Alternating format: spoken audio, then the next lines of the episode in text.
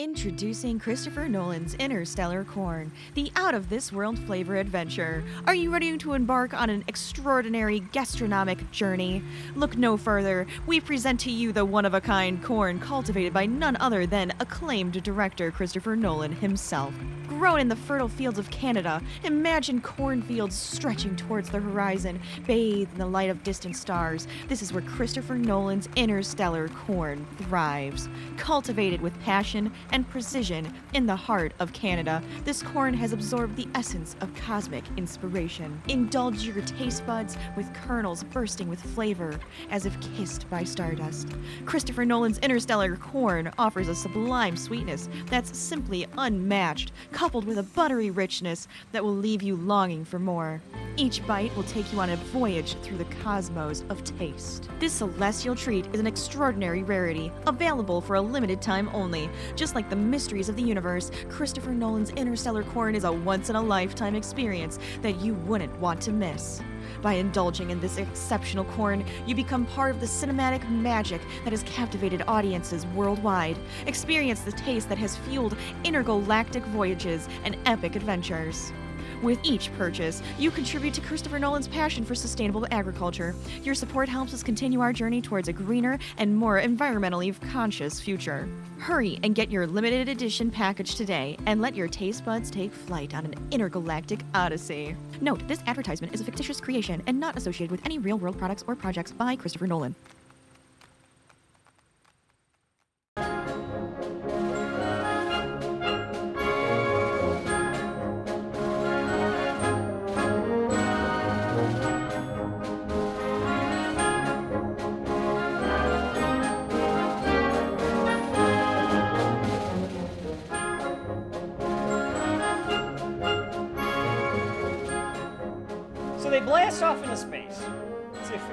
Two-parter, this is the part. Part two is space. Space. Just like part one of Superman was uh, before he became Superman. They use a cool camera style here because they are using the way that NASA would show us stuff Right. from space, where it's just like, yeah, the camera's just like on the outside, like it's just right. there. They have it like attached. Hoyte van Hoytema, the director of cinematography. So he had to learn how to like use IMAX in like these small spaces because they literally like built the Ranger kind of thing and stuff like that. So it's it's interesting how much detail goes into the spaces of like, oh yeah, we needed to make it so that there's storage everywhere on this ship and the spacesuits look this way and all of the stuff inside the ranger looks kind of old because there's no funding so they just have to like use all right. the old stuff so it's like patchwork there. and all I think is like, okay, I'm glad that I watched the docu- like the behind the scenes before the movie because now I'm watching it and I'm like, wow, like look at all the detail that did go into this. But if if you're just watching it and you don't think about that stuff, it's like, is it worth it or it. not? But I've also had this conversation with somebody where I was like, man, we went because you, when you and I went to the Marvel exhibit at at, a, at the museum because it was traveling across the country and we went to that the one part of the exhibit that was like the costumes and i remember like the black panther costumes and the doctor Oh strange god, the costumes detailing. all had these detailing. super details It's beautiful. and it's like beautiful detailing. do you see that on screen or not but somebody if you didn't have said, it, it like, would've looked if you didn't have that detail it would look really bad I agree. so even though you might not be able to see it, it tricks your brain into thinking it's real because they have to put that much thought into it. So anyway, I liked that the camera was on the outside because it gives you that realistic look of like the breaking off of the spaceship and them kind of that's really flying away from Earth. We learned that Tars has a humor setting.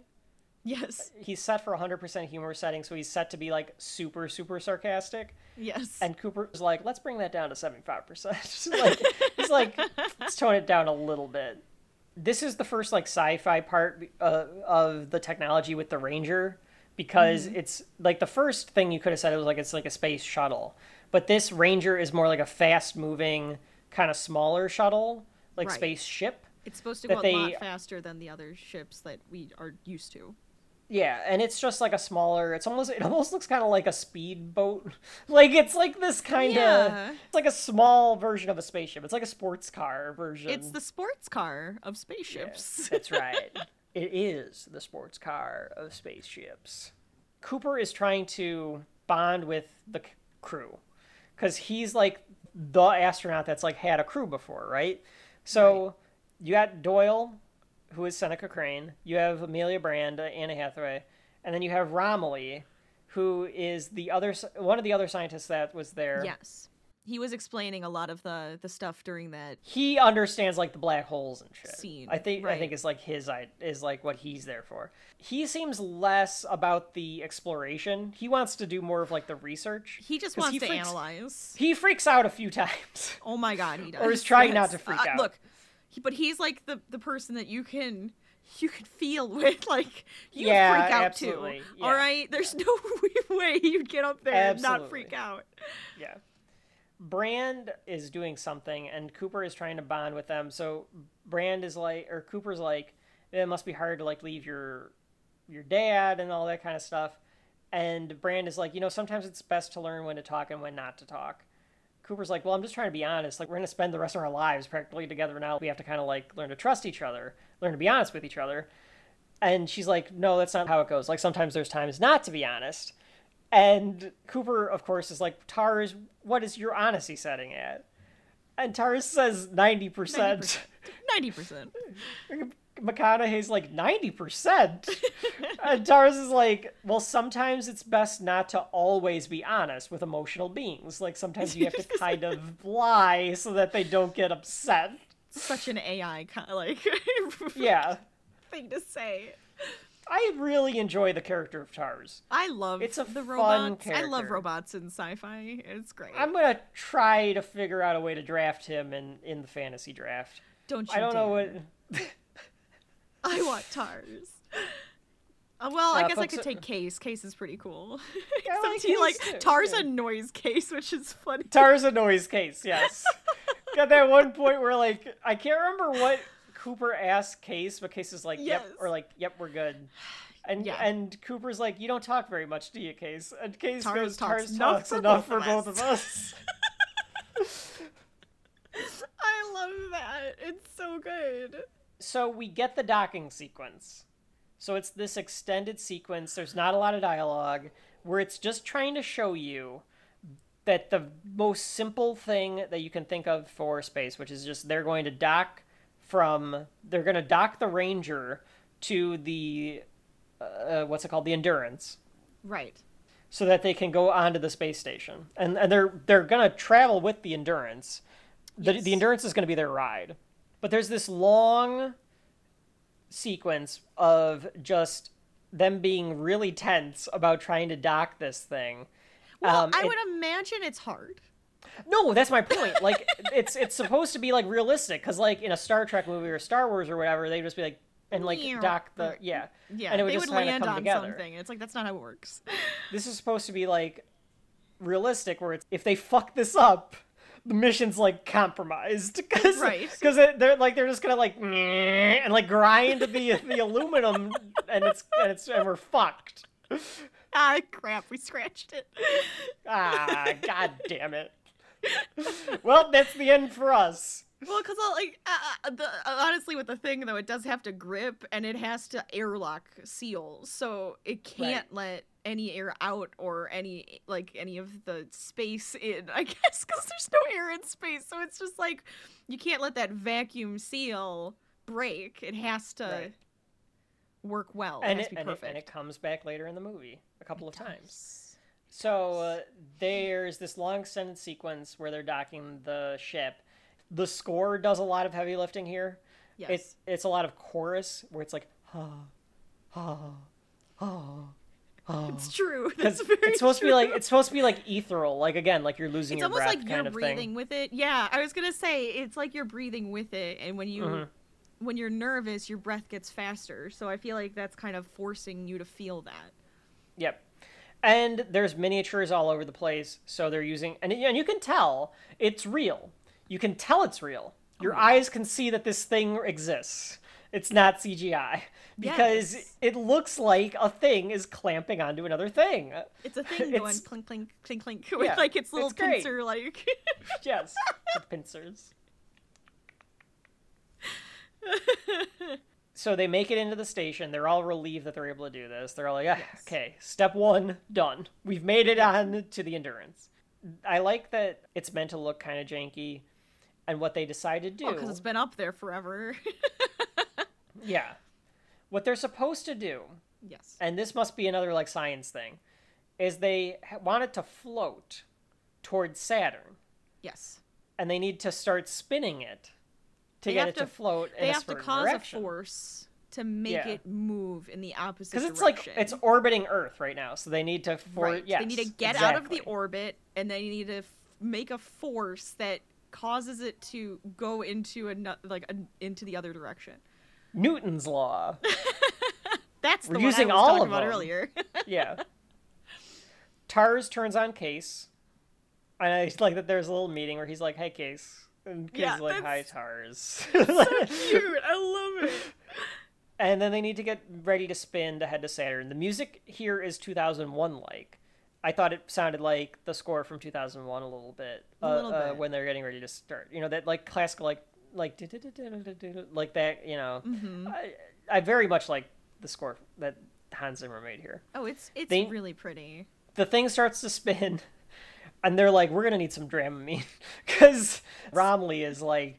It is. uh Is it gonna do this the whole time? Because like, even if It's- your body can't tell, yeah. yeah, it's the G's. Like, even if you can't tell what side's up anymore, Well, that's your your body's trying to understand what's happening. right, right. And if you're that's when you a get window, nauseous. yeah, yeah.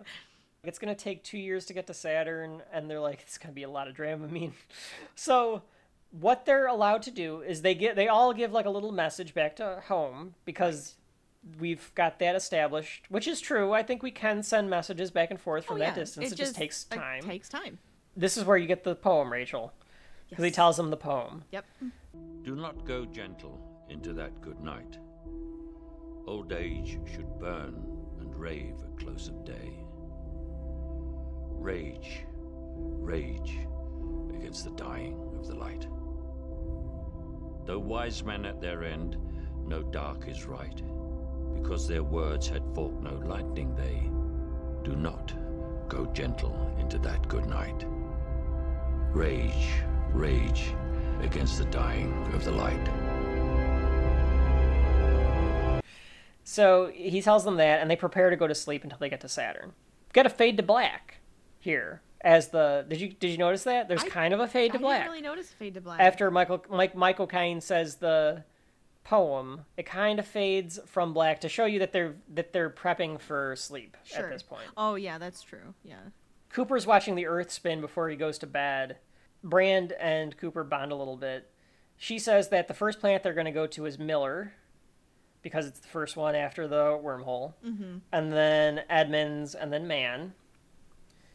And Cooper gets a little bit more information. So he's like, so none of the 12 had any families. And she's like, nope, they, they couldn't because they'd have too much connection to not want to leave It'd to do it. hard.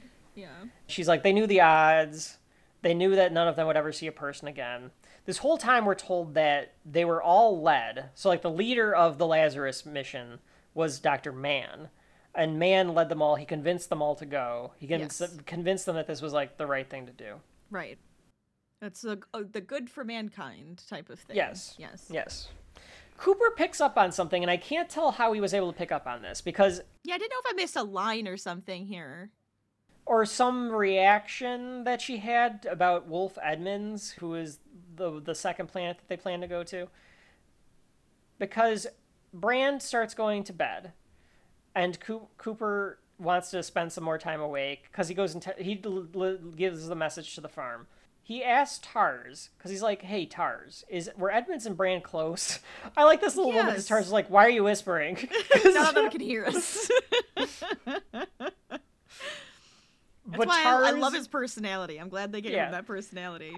and Tars is like I wouldn't know. Like I, I don't know anything about. I don't know what you're talking about. He won't answer in the affirmative, and Cooper's like, Yeah, you're you don't have a good poker face. Like you're only ninety percent honest. This is part of you're you're not being honest. Yeah. The way you have to say something, I know what you Yeah. mean. yeah. I mean, there there is a there is talk of like you know nature being evil or like and all of that kind of stuff happening here too. Before they go to sleep. Yes. Oh, I think there is. Yeah. What what is any of that? Is any of that something to to, to talk about? Because I did not write any of that down. She's talking about facing great odds and facing like Mm. death, but not facing evil. Evil. You face death, but you don't face evil, right? And he Mm-hmm. says, so you don't believe in evil. Oh yeah, but nature like, nature, can be evil. She goes, no, Yeah. it's formidable but not evil. You know, Right. Right. and I, I, I, I, I don't know. I just kind of liked that little conversation. I, I thought it was an interesting take, and I, I kind of agree with it. I think it makes sense that nature itself can't be evil. that it that can is be formidable. Yeah. right. It's powerful. It's Yeah. formidable, but it can't actually be evil itself. Well, and it, it makes sense for someone that has seen what Cooper has seen in his life to kind of think like nature's against us. Like right. humanity's It like person versus Yeah. uh, person versus the environment. This environment Yeah. is is coming against us on purpose. yeah. It's trying to get rid of us. Right. Which, it I probably mean, it is. probably is. Yeah. I gotta get rid of these humans on my planet. It's oh destroyed. me. God, Ear- I Earth is only thinking about Earth that. is pissed. It's it keeps fucking trying. It it keeps One of trying. It keeps trying to go. Yeah, one of these days it's gonna figure it out because it just keeps going. I gotta get rid of these Look, I got rid of fucking dinosaurs. humans. Get rid of these humans next. They are awful. it's the George Carlin joke where he's like, "We all all we ever hear about is we have to save the planet. We have to save the planet," and he's like, "The planet will be fine. Yes, People are fucked." that's right. so they wake back up. It's been a couple of years. well, they're you're skipping. They bring the, the the jeep back or the truck back. I don't know if you wanted to do that part first. oh, I guess you can kind of say what do you want to go there, back yeah. and So- forth or no? I No, mean, we don't have we don't have to if we want to. We skip can stuff. mention Dr. Brand brings the truck back to the farm, and he says that Murph is kind of like known to be smart. Like she, he could even, you know, like when they were when He wants to mentor Cooper. her, Yeah, so he wants to like mentor her. So that he's she's getting an internship at NASA. pretty much, and I think he's replacing his daughter because she left. Yes, I think that's I think that's part of it for sure. I think that part of it is that he feels bad that Cooper left also, that because all the rest of them had no family. Right, and so he that- has a family. And so it is, yeah, like Cooper had a family, I had a family. Now like we're each other's family because we we sent them off. And he needs help solving this equation and if she's as smart as Cooper says she is, maybe we can train her to help figure this out. Now they wake up. Yes. We're getting a little bit more of just like the crew and the, their life as they travel towards Saturn because they spent some they spent time in a deep sleep, Yes. which a lot of the characters do. Romilly is sitting there and he's like unnerved a bit. It would be interesting to see somebody get like space madness in this movie, but I think that'd be too much because like you're supposed to like sh- show them as like all brave. Like I said, I think he's supposed to be the one that you're going to Yeah, you understand. feel for Yeah. and understand. You understand what he says here too, because he says all that's protecting them, all that that's between them and millions of miles of nothing is this thin layer of aluminum. And, And Cooper says They get to listen to oh, the videos and stuff too from their families, and so when Cooper like was Yeah. watching the video, like it's only his dad, probably his son too, but Murph won't talk to him. Yeah, Murph and I won't just talk to I, like him. pisses me off. Like I feel like his his dad should have forced her and said, "You don't get to talk to him for two years. Talk to him right now, and you can yell at him all you want. Like you're not gonna hear from him for two years." Well, you, you- well, they don't know how long they're not going to talk to or, or hear from. I, I thought it said two years to Saturn. It was two years to Saturn, but oh, you, oh, like when that when that message was sent, because that message could have been sent anytime within that two years. Yeah, yeah.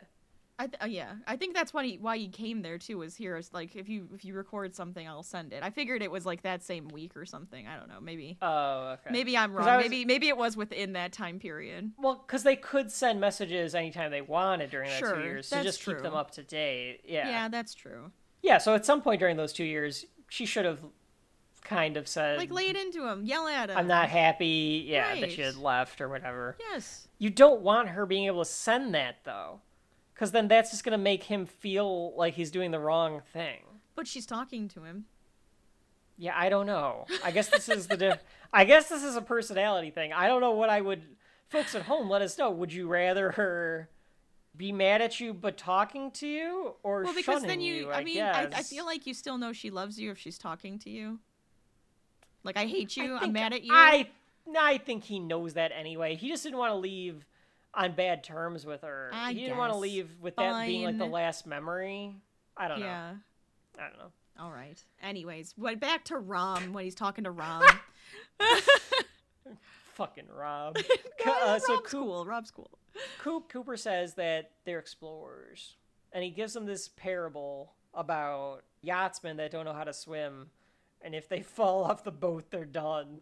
You get kind of a sense of how Cooper's keeping calm because he has an iPod or something Yes. that has he's storm listening to nature Yeah, yeah. that you're not gonna get anywhere else. That, that and that, earth that does you right can tell that that does calm Romilly down. Oh, He's yes. like, hmm. like he like he like he has a satisfied like this pleases me. I do love Definitely. listening to rain, so I agree with this.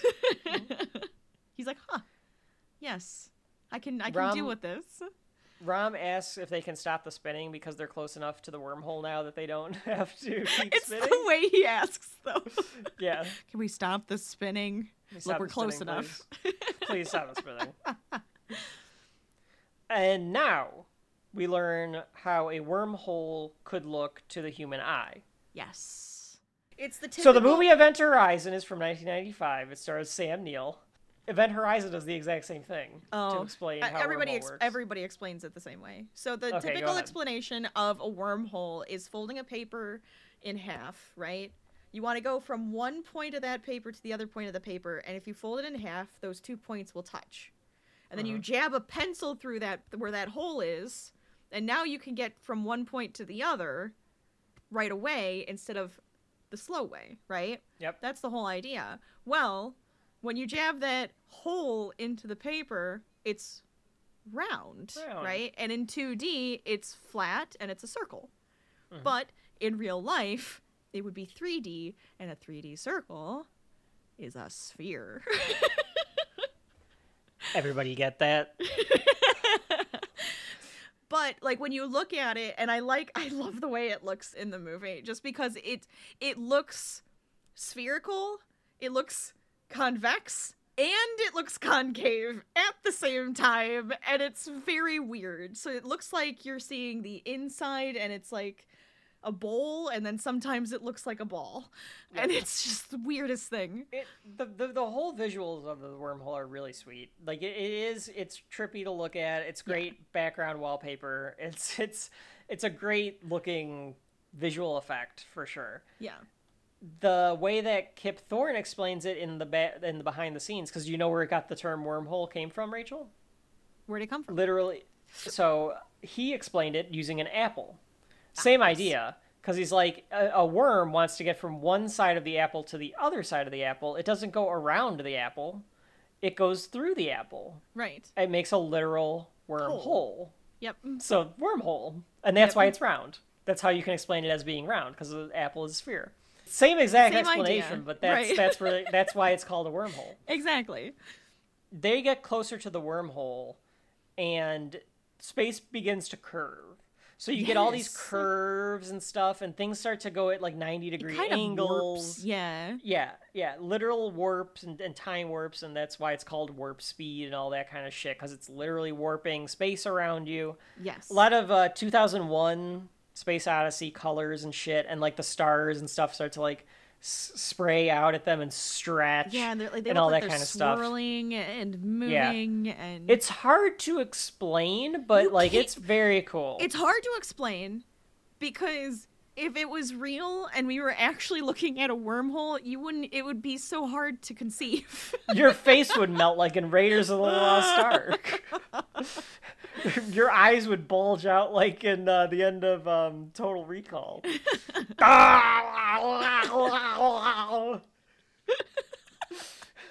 I looked at the wormhole. Oh my god!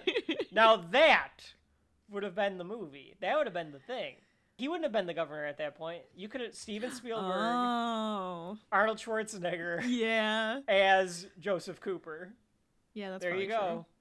true. Yeah. It's Arnold. Well, the weirder thing is too that when you look at the wormhole, you can see the opposite galaxy that you're going to. Right. In it, Yes. Well, because the whole thing is they're able to. They said it's when connecting the, the, galaxies. turns, they get messages from the other side. Yes, and you can get different views of everything too. Yeah. So weird. I don't know. I find it cool. yeah.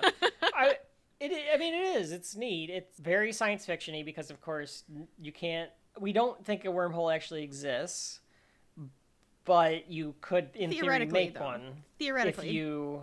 Yes, you in theory could make one if you could figure out how to manipulate gravity. So they they start going through the wormhole, and they're like, "What happens when we go through this?" And they're all like, "We don't know," because none of us have gone. We don't through know. it yet. yeah. So uh, as they new to us.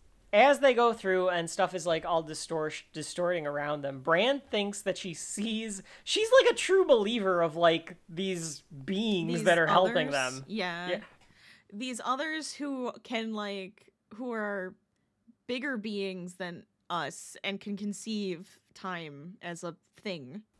as a fifth dimension Yes. They're time is the dimen- fourth dimension but they see a they're fifth fifth dimension dimensional beings. So we can't Yes. perceive them because of the dimension. yes Yeah. but they yes they're higher they're more enlightened beings or something Also like that, And that's why they can Yeah. create wormholes. right so brand thinks she sees them and she goes to It's touch like something It's like a ripple comes into the ship. Yeah.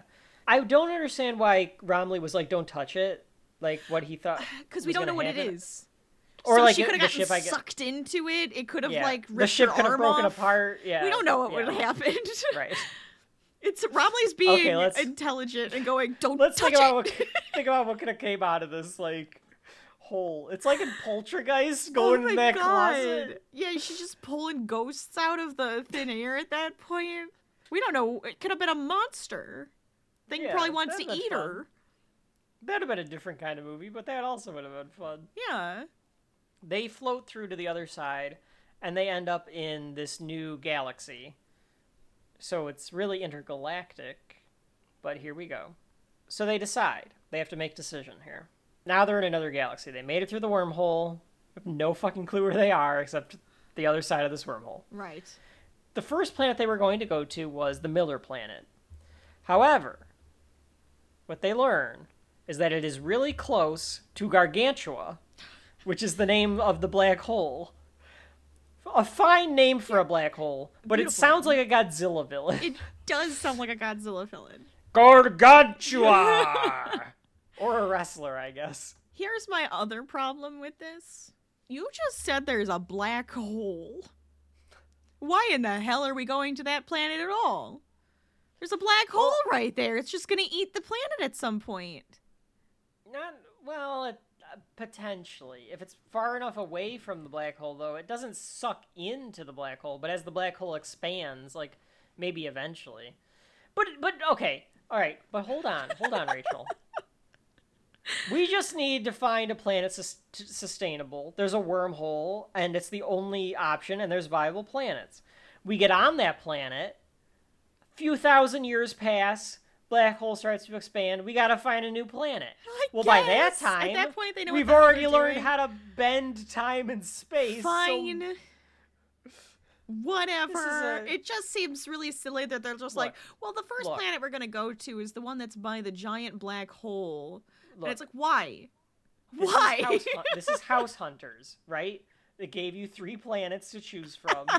we are looking for. We have a budget. We Apparently. have- and we had a starter planet was Earth. yeah. We're looking to upgrade. know, we're, we're, trying to butterfly catchers. We're trying to find new- the, the most new expensive one. bedrooms. yeah, a short commute would be ideal. Preferably I guess that is the one that comes right out by the wormhole, Yeah. too. So this is the first. Fine. Yeah. So the enlightened beings are like, well, I can show you the first planet. It's got a short commute to the downtown area. Uh, the drawbacks are it's close to the black hole and time is really fucked up. Really screwed up. So what they learn is that landing here takes them into the gravitational pull of Gargantua because it's so close. And they calculate out that gravity on the planet makes it seven years back on Earth. An, an hour. An hour. On the planet is seven years back on Earth. One hour. well, that's relativity. I know, but it, it's, just hard to. I can't it's such wrap my head around it. Yeah. Yes. It's so hard to understand. And I am too stupid to understand it. So it makes me angry. so they have to figure out how to not do this. Because especially Cooper is like, no, no, no, no, no. I'm not going to spend seven years in Earth time on this damn planet. So his first thought is that they're going to float around a neutron star or something instead, and they could, like, get a signal in there that could then bounce back. But they wouldn't be. Here's my problem with that theory. Wouldn't they not get a bounce back for like a year at least? Um, like they're gonna waste time. They're losing at least a few years, no matter what they do. Sure, right? but I because think he's if... also his idea is that we'll just send a signal in. We'll go to the other planets. Oh, and then, and we'll, we'll, like, we'll get it eventually. Yes. Okay. I, I probably was. Yeah, I don't that's think probably what hover. they should have done. They should have gone to the other planets first. I don't understand why they chose this one first. Uh, it just seems really silly to be like, this is the planet that's going to take the most time away from us. Let's go there first. Why? Go to the other planets first. Yeah, that does seem flawed. Did we miss something in what they were saying? Or folks at home are like, why did they decide to go here first? Is it because it got the most pings? Because it was like the most, did. the most like sustained message coming back was I from this was planet? The, I think it was. Because that, that's a very good point. You know what I mean? Yes. Okay, so here's here's what Seneca tells me, and I don't know his real name in the movie. Doyle. Doyle. He says that Dr. Mann's planet, okay, his data is like the most promising, but it's going to take months to get over to his planet. Right. And Edmunds is even further away than Mann's. So like all of these other planets are all further away than mm, this right. one, which was like right by the wormhole. What but she once you realize is actually very promising because of like the water and the organics and everything. Oh, because so it, has it water. does have good resources okay. on it, and it's like okay. okay, these things together you aren't gonna find in a lot of places. So I think they right. like the the the details that she sent. Right. But were they still planning to go to the other planets? Yes. Even if let's say this is a success, a success. Mm-hmm. They go down there. Miller's planet works. It has organic life. It has I water. Think that's the choice, it's breathable. Done. Yes. Do you go back then and fuck Mann and Edmunds, or do you go to the other two and pick them up? Well, first off, you got to tell Earth what's happening. Earth needs to know first. They would send a signal back through the wormhole, I, but they they couldn't get a a signal? signal through the. Yeah. Okay. They couldn't get a signal through the wormhole. Apparently, was part of the problem. Right. So they just, eh, would they go back to Earth then and say this is the one? Right. So I and then so maybe when they come back with everybody else, they could be like, "Hey, we're coming to pick you up now. Yeah. Hope you're not dead." Like I don't know. I guess it seems a bit flawed if they were planning to go to the other planets. Like, yeah, I get that it's going to take months to get to the other two, but you're going to lose years yeah, going I, down there. I mean, they yeah they yeah exactly. So it's it, in. I feel like they should have gone to the furthest. This is how you do things when you go for out for like. when, yes, know, when I go to, to stores you and I go to multiple store, stops, yeah, you go to the you go furthest, furthest one. away, Right. and then you come back to each Right. one that comes back Correct. that's closest to the house. That's right. So they should have gone to Edmunds first, then Mann's, then Miller. Mhm. That's the way it I should agree. have gone. I That's right. think. Especially because of the relativity that they have going on in these planets. Yeah, and then all of this stuff would have been pretty well settled, but for some reason, and I think it has to be because of the water. I think so. like too. I, I think that is what's driving them to go to Miller's planet first. Right. So we've made the choice. We're going to Miller's, is what we're, It's, we're all it's getting still to. it still doesn't make any sense. And Chris Nolan, God bless him, this man is obsessed with time. he just loves the concept of time. I mean, it is a very interesting concept. I mean, but ever since Inception, uh, excluding the Batman, eh, no, not even. Memento has time in it. okay, let's think about this. Memento has What's the fact that it's Memento is the one where he can't remember things. He only, he, ha- he has no short his short term memory issue, so he can only remember things that happen for like ten minutes and then he forgets everything. Interesting. Yeah. So he has that going on. Plus, the movie is told in reverse, so it's told with the last scene first, and then it goes the last scene to the first scene. So that's time. Inception Spoiler is all alert. about.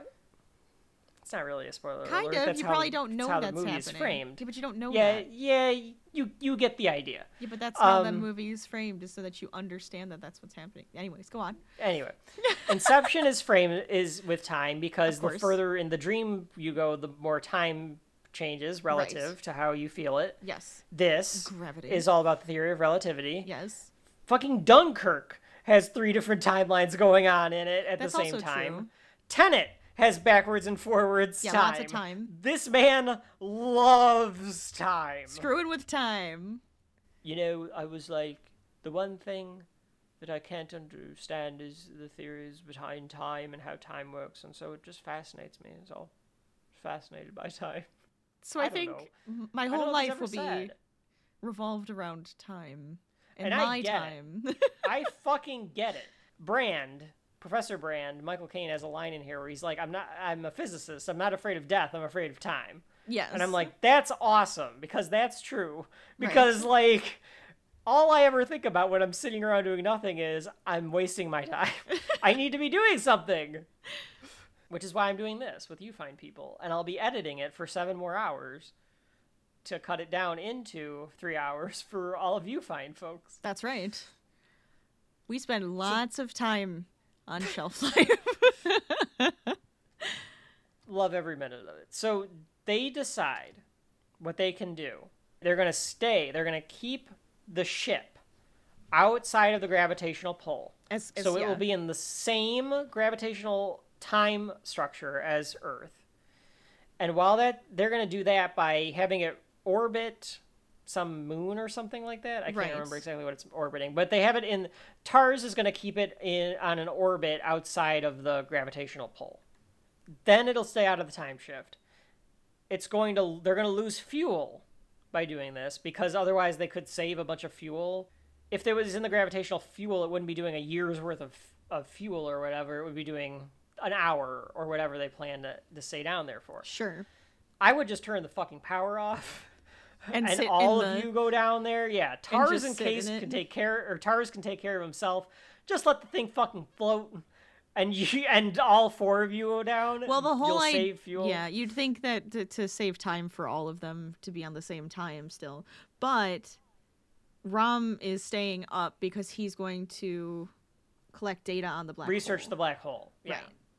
Because if they can figure out the event horizon of the black hole, they can solve gravity because if they can figure out how the black hole works, they can figure out what how it how it warps space time and sucks in light and sucks in everything because nothing can escape from it. Yeah. So they decide. You know what I feel like's happening? You know, uh, sometimes on Red Letter Media when they just start explaining things and then Yeah. they and then they just overlap at them explaining things and then it Oh, yeah, keeps- yeah. and then it just that's I think what that's- I yes. feel like is happening right now Yeah. and it's just making me laugh because that's all I'm thinking of. So Cooper takes them in, and he's trying to go as fast as humanly possible because he know. Why did he go? Just stay on the. I guess because somebody had to pilot them. Yeah, he's the it's like, pilot. Cooper, he if you're to so keep concerned about safe. time, I guess it doesn't matter. I guess it doesn't matter because either way, you're losing the time because you're either in the in it and you're not aging, or you're out or of it you're and out you of are it. aging. And yes, well, yeah, could always put yourself in Cooper- the stasis. That's true. Which Ram says he does a few times, but he still doesn't We'll- because he's we'll like, uh get there. It's depressing. Yeah. it's like very sad. okay.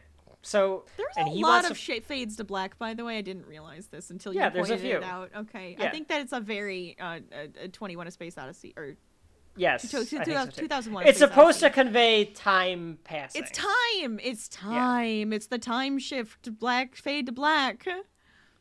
They float down, Yes. and they get a fix on the beacon where Miller has been sending out this signal.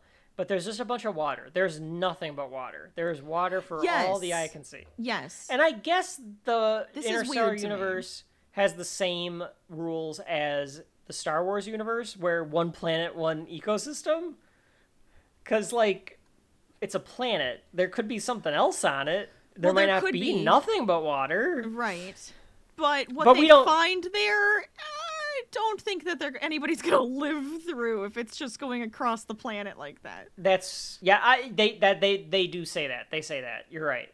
Okay, so the score becomes a metronome, which in the behind the scenes they show like Hans Zimmer's like people, like the Yeah. instrumental people, were like, how can we make a sound that sounds like a metronome? So they were literally like taking. Oh, I can't remember what, and they were like tapping it against like their like cellos and Oh, stuff, sure, and then like the timpanis were like taking stuff and like tapping it against like the sticks for timpanis. Yeah. So like that is real instruments like making that metronome sound Right. and shit. Um, because it's supposed to be like you're losing time, so you're it's literally si- uh, uh, sixty beats per minute to like Mm-hmm. make you feel that way too. Which is it, it honestly that's that's a parallel right to Inception because that's when he, Yes. he he plays with the, the yes, how the he plays with the way the music in that too. yes Yep. So it turns out to be a shallow, never-ending ocean.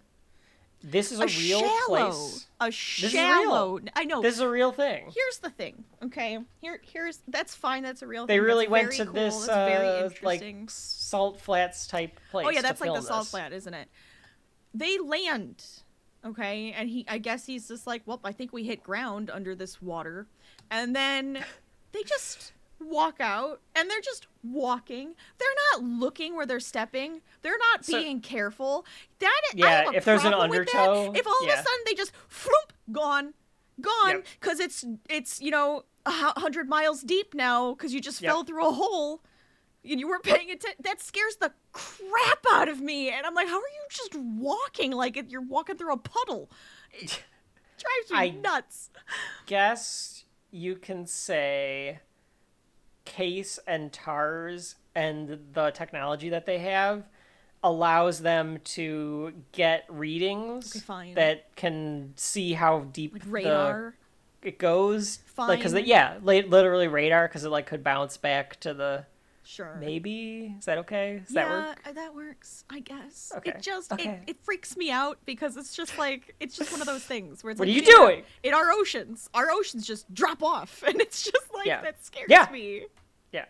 Oh, the ocean's terrifying, but yeah, that's that's a different story. This planet, though, I mean, like, it honestly reminded me of Subnautica, but it is shallow, so it's not very Subnautica-ish.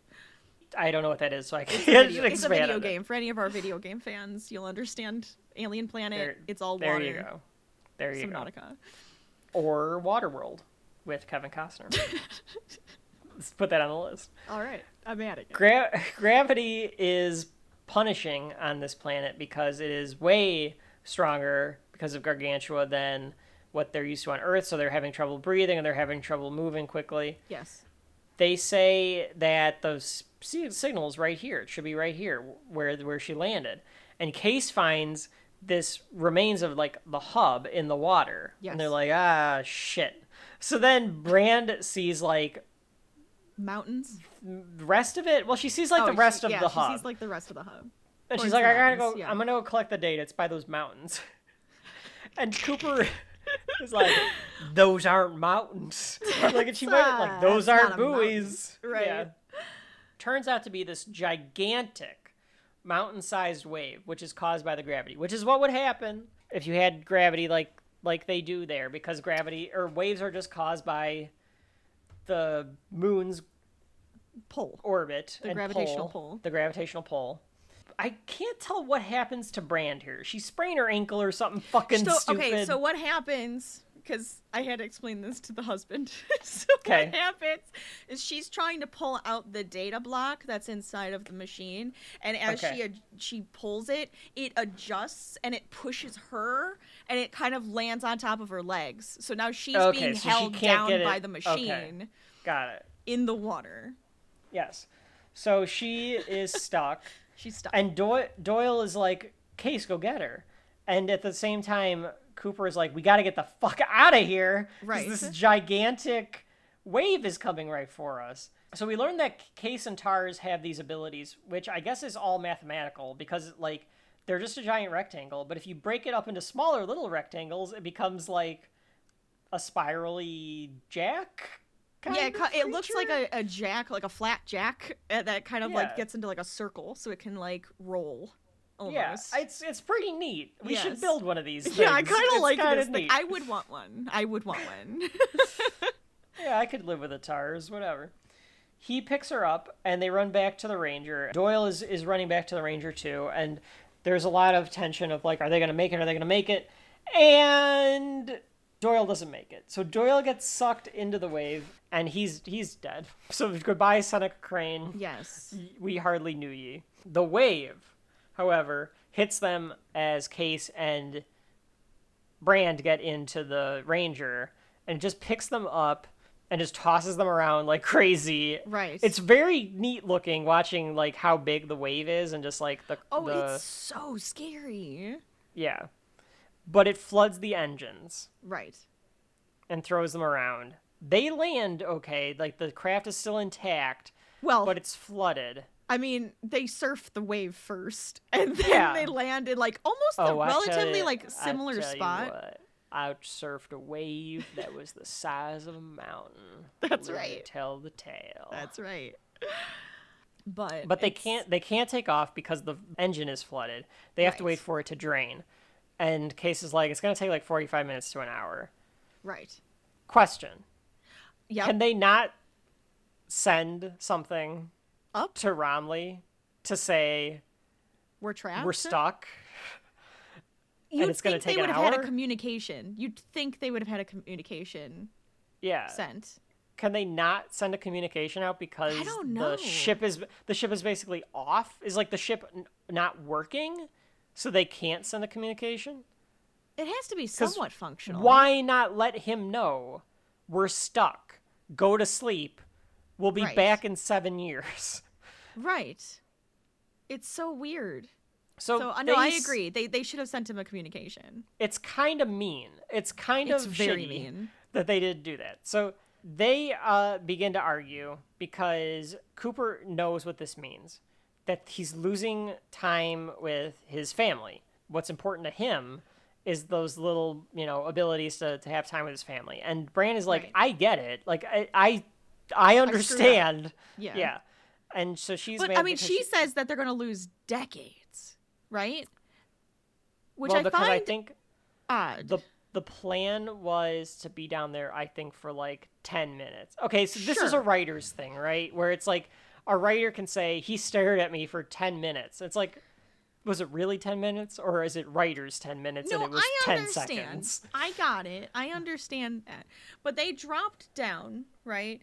And she did walk out pretty far. So I would say they were already there for mm, 20 minutes. All right? 20 minutes, Sure. maybe to a half an hour. Now the whole wave thing happened. Let's say that took five minutes because I doubt that took that long for all Sure. of that to happen.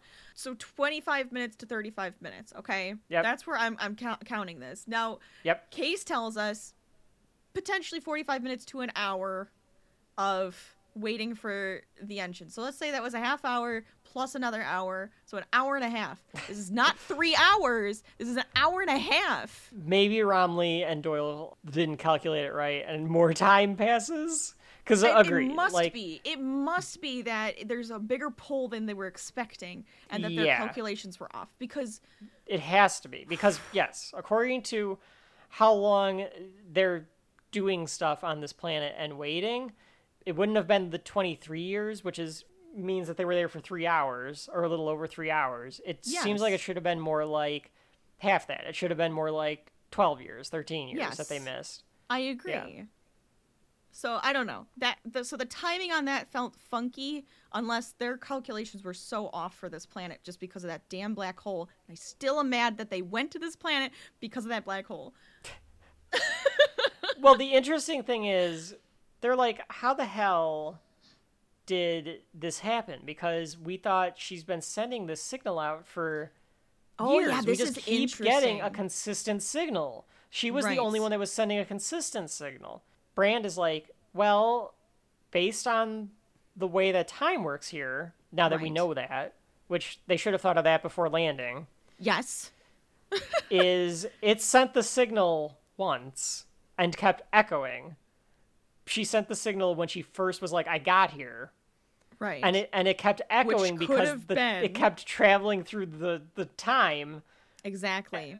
And so they were getting a signal for years. But for That her, was- she sent it once. Once and for like maybe 10 to an 10 minutes to an hour Yeah, before they got there. yeah. So she died like yeah, an hour before they got there. Yes, like she was just there. She just Mm-hmm. got there and that wave took her. That's so crazy to think about that they could have potentially saved her too, but they were like 10 minutes too late. Like Right. Yeah, that's crazy to think about too. But 10 minutes too late on that planet really would have been years. So they would have had to have left years ago. Exactly. Oh my Yeah. god. Yeah. And I died. I had my brain aneurysm. Oh my god. And, oh no, I've gone cross eyed. I'd suggest that you just enjoy yourself. That goes for you all, too. Yes. He asks if they can go back in time. Because he's like, well, is there a way that you can go backwards through a wormhole, reverse a wormhole, find a way to get back in time? And she kind of tells him that, no, you can't go back in time. Gravity goes across dimensions, time does not. So you cannot go back in time, you can only go forward in time based on what we know about science. Cooper posits that they could be talking to us though from the future, right? Because how do we know that they're not talking to us from the future? Right. So they could be communicating us with, from the future, but they can't go to the past. Right. Right? They can send Okay. messages but can't go themselves.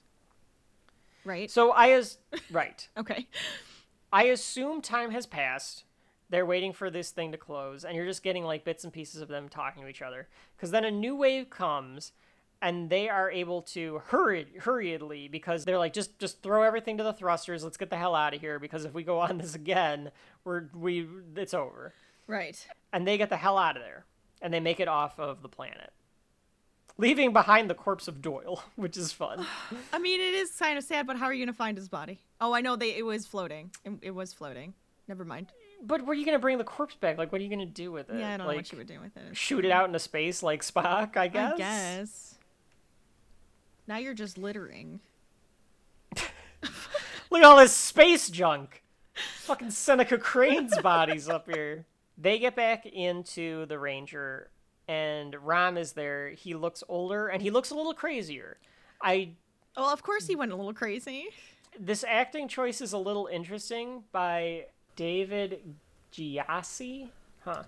What else has he Don't know him. He's in Annihilation apparently, and some other Yeah, stuff. I think that's probably where I recognize him is from Annihilation. Yeah. He plays it a little weird, but it is a little bit like kind of crazed because he's by himself, Right. With, Right. a, with just a robot to keep you company. which it would probably be okay, but Right. like that's where he's aged too. So he's got gray in his beard now, and he can't didn't remember stay, how long. He didn't stay asleep the whole time. Right. So he's like, uh, how long has it been? And TARS is like, it's been 23 years. And Anne Hathaway asks him, why didn't you sleep?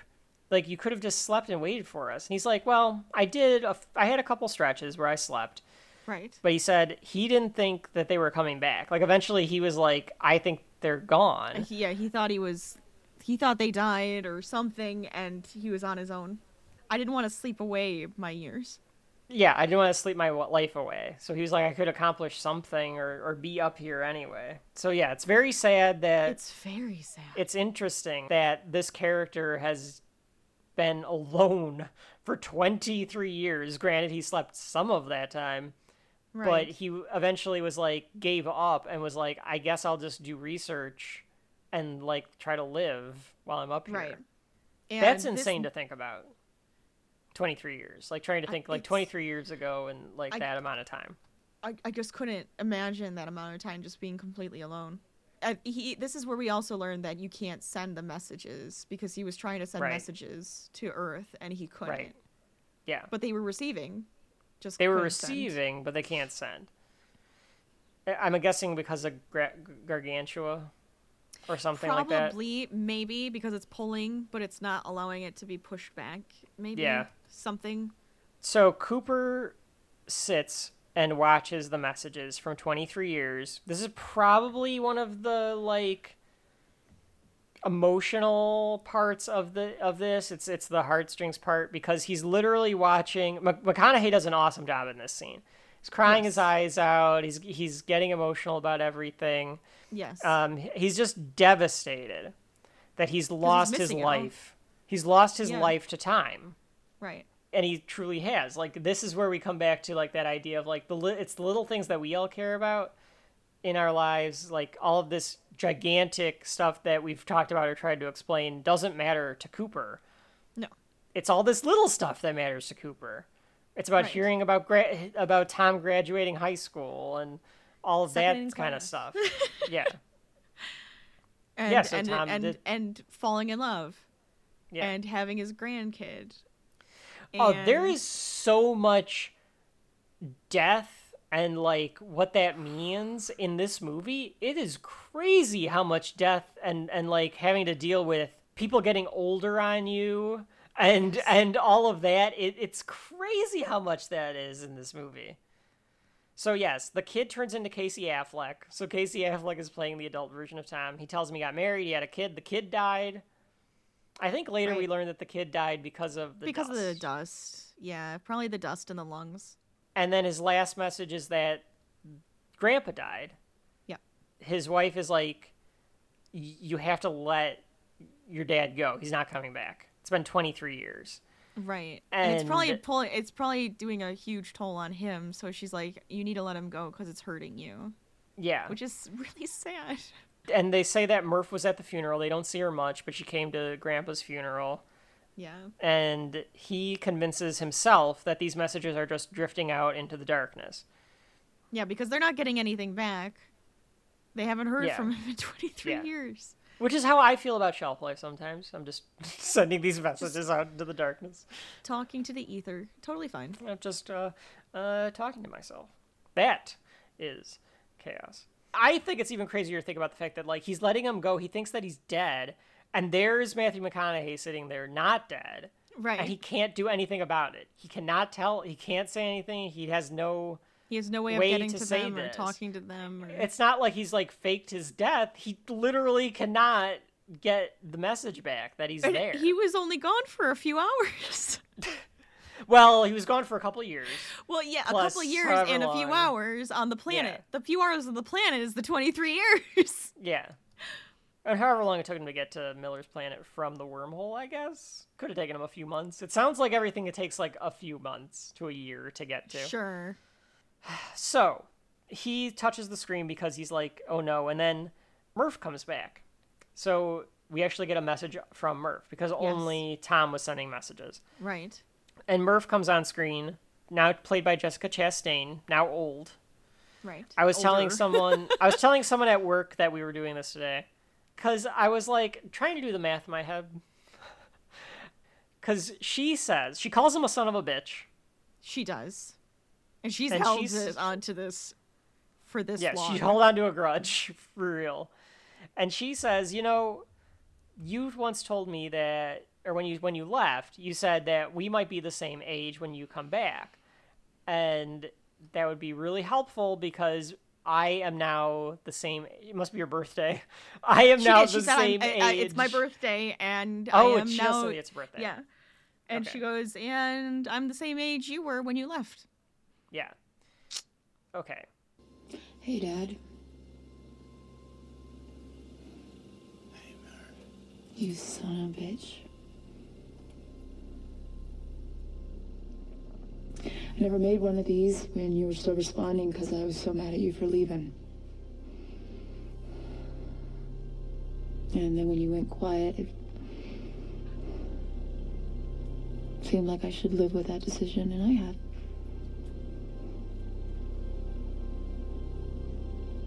But today's my birthday. And it's a special one because you told me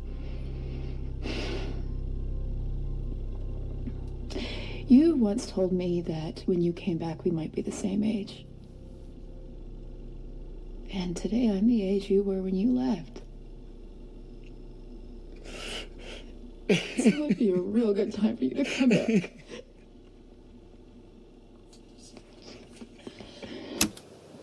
It's sad.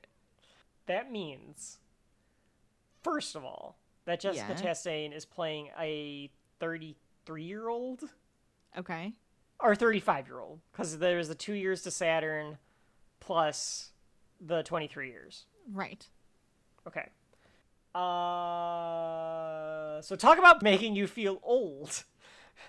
And talk about Yeah, but she's a different generation. Our generation looks younger because we don't want to age.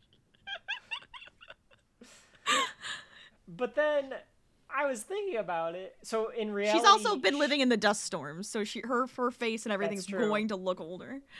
So I was trying to figure out. Okay, was Jessica? Because how old was Jessica Chastain when this was made? Jessica Chastain is forty six.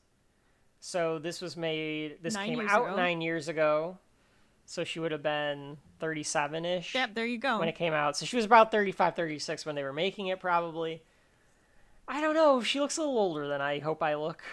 But I, that's uh, just like me. I said, maybe they did age her face a little bit because of having to deal with the less food and the water issues and the dust, yes. right? Matthew McConaughey was born in 1969, which makes him 52, 53, right? 54. 53, 54. So these people are supposed to be the same age? Because she he's roughly eight years older than Jessica Chastain. Okay. I guess that's fine. This is I guess that's also fine. this is also then just saying that male actors can play younger ages for a longer period of time. Women actors cannot. True. The second they hit a certain age, they're like, "You're too old now to do that." But that male actor that's like ten years older than her will be able to play someone way younger than her, and it's very obnoxious. Yes. Yes. So, So I but think it's that's weird to, also what's It's weird to think that. Matthew McConaughey is playing 35 in this. It's kind of weird I mean, he looks old to me. He doesn't- looks older. He doesn't look 35. He looks No. 50. But I guess you're not supposed to kind of think about that. But it probably would have been easier if they would Yeah, if they would have said 30 years have passed, but it's not a it's like that's too round of a number, so like 23 and whatever. Yeah. I mean, it's fine. It's fine. I'm just gonna keep saying they all look older because of the Dust Bowl. All right. Yes. That is my response to everything. They all Look, look, at those older. people. Look at all the people that survived the Great Depression. They all look like shit.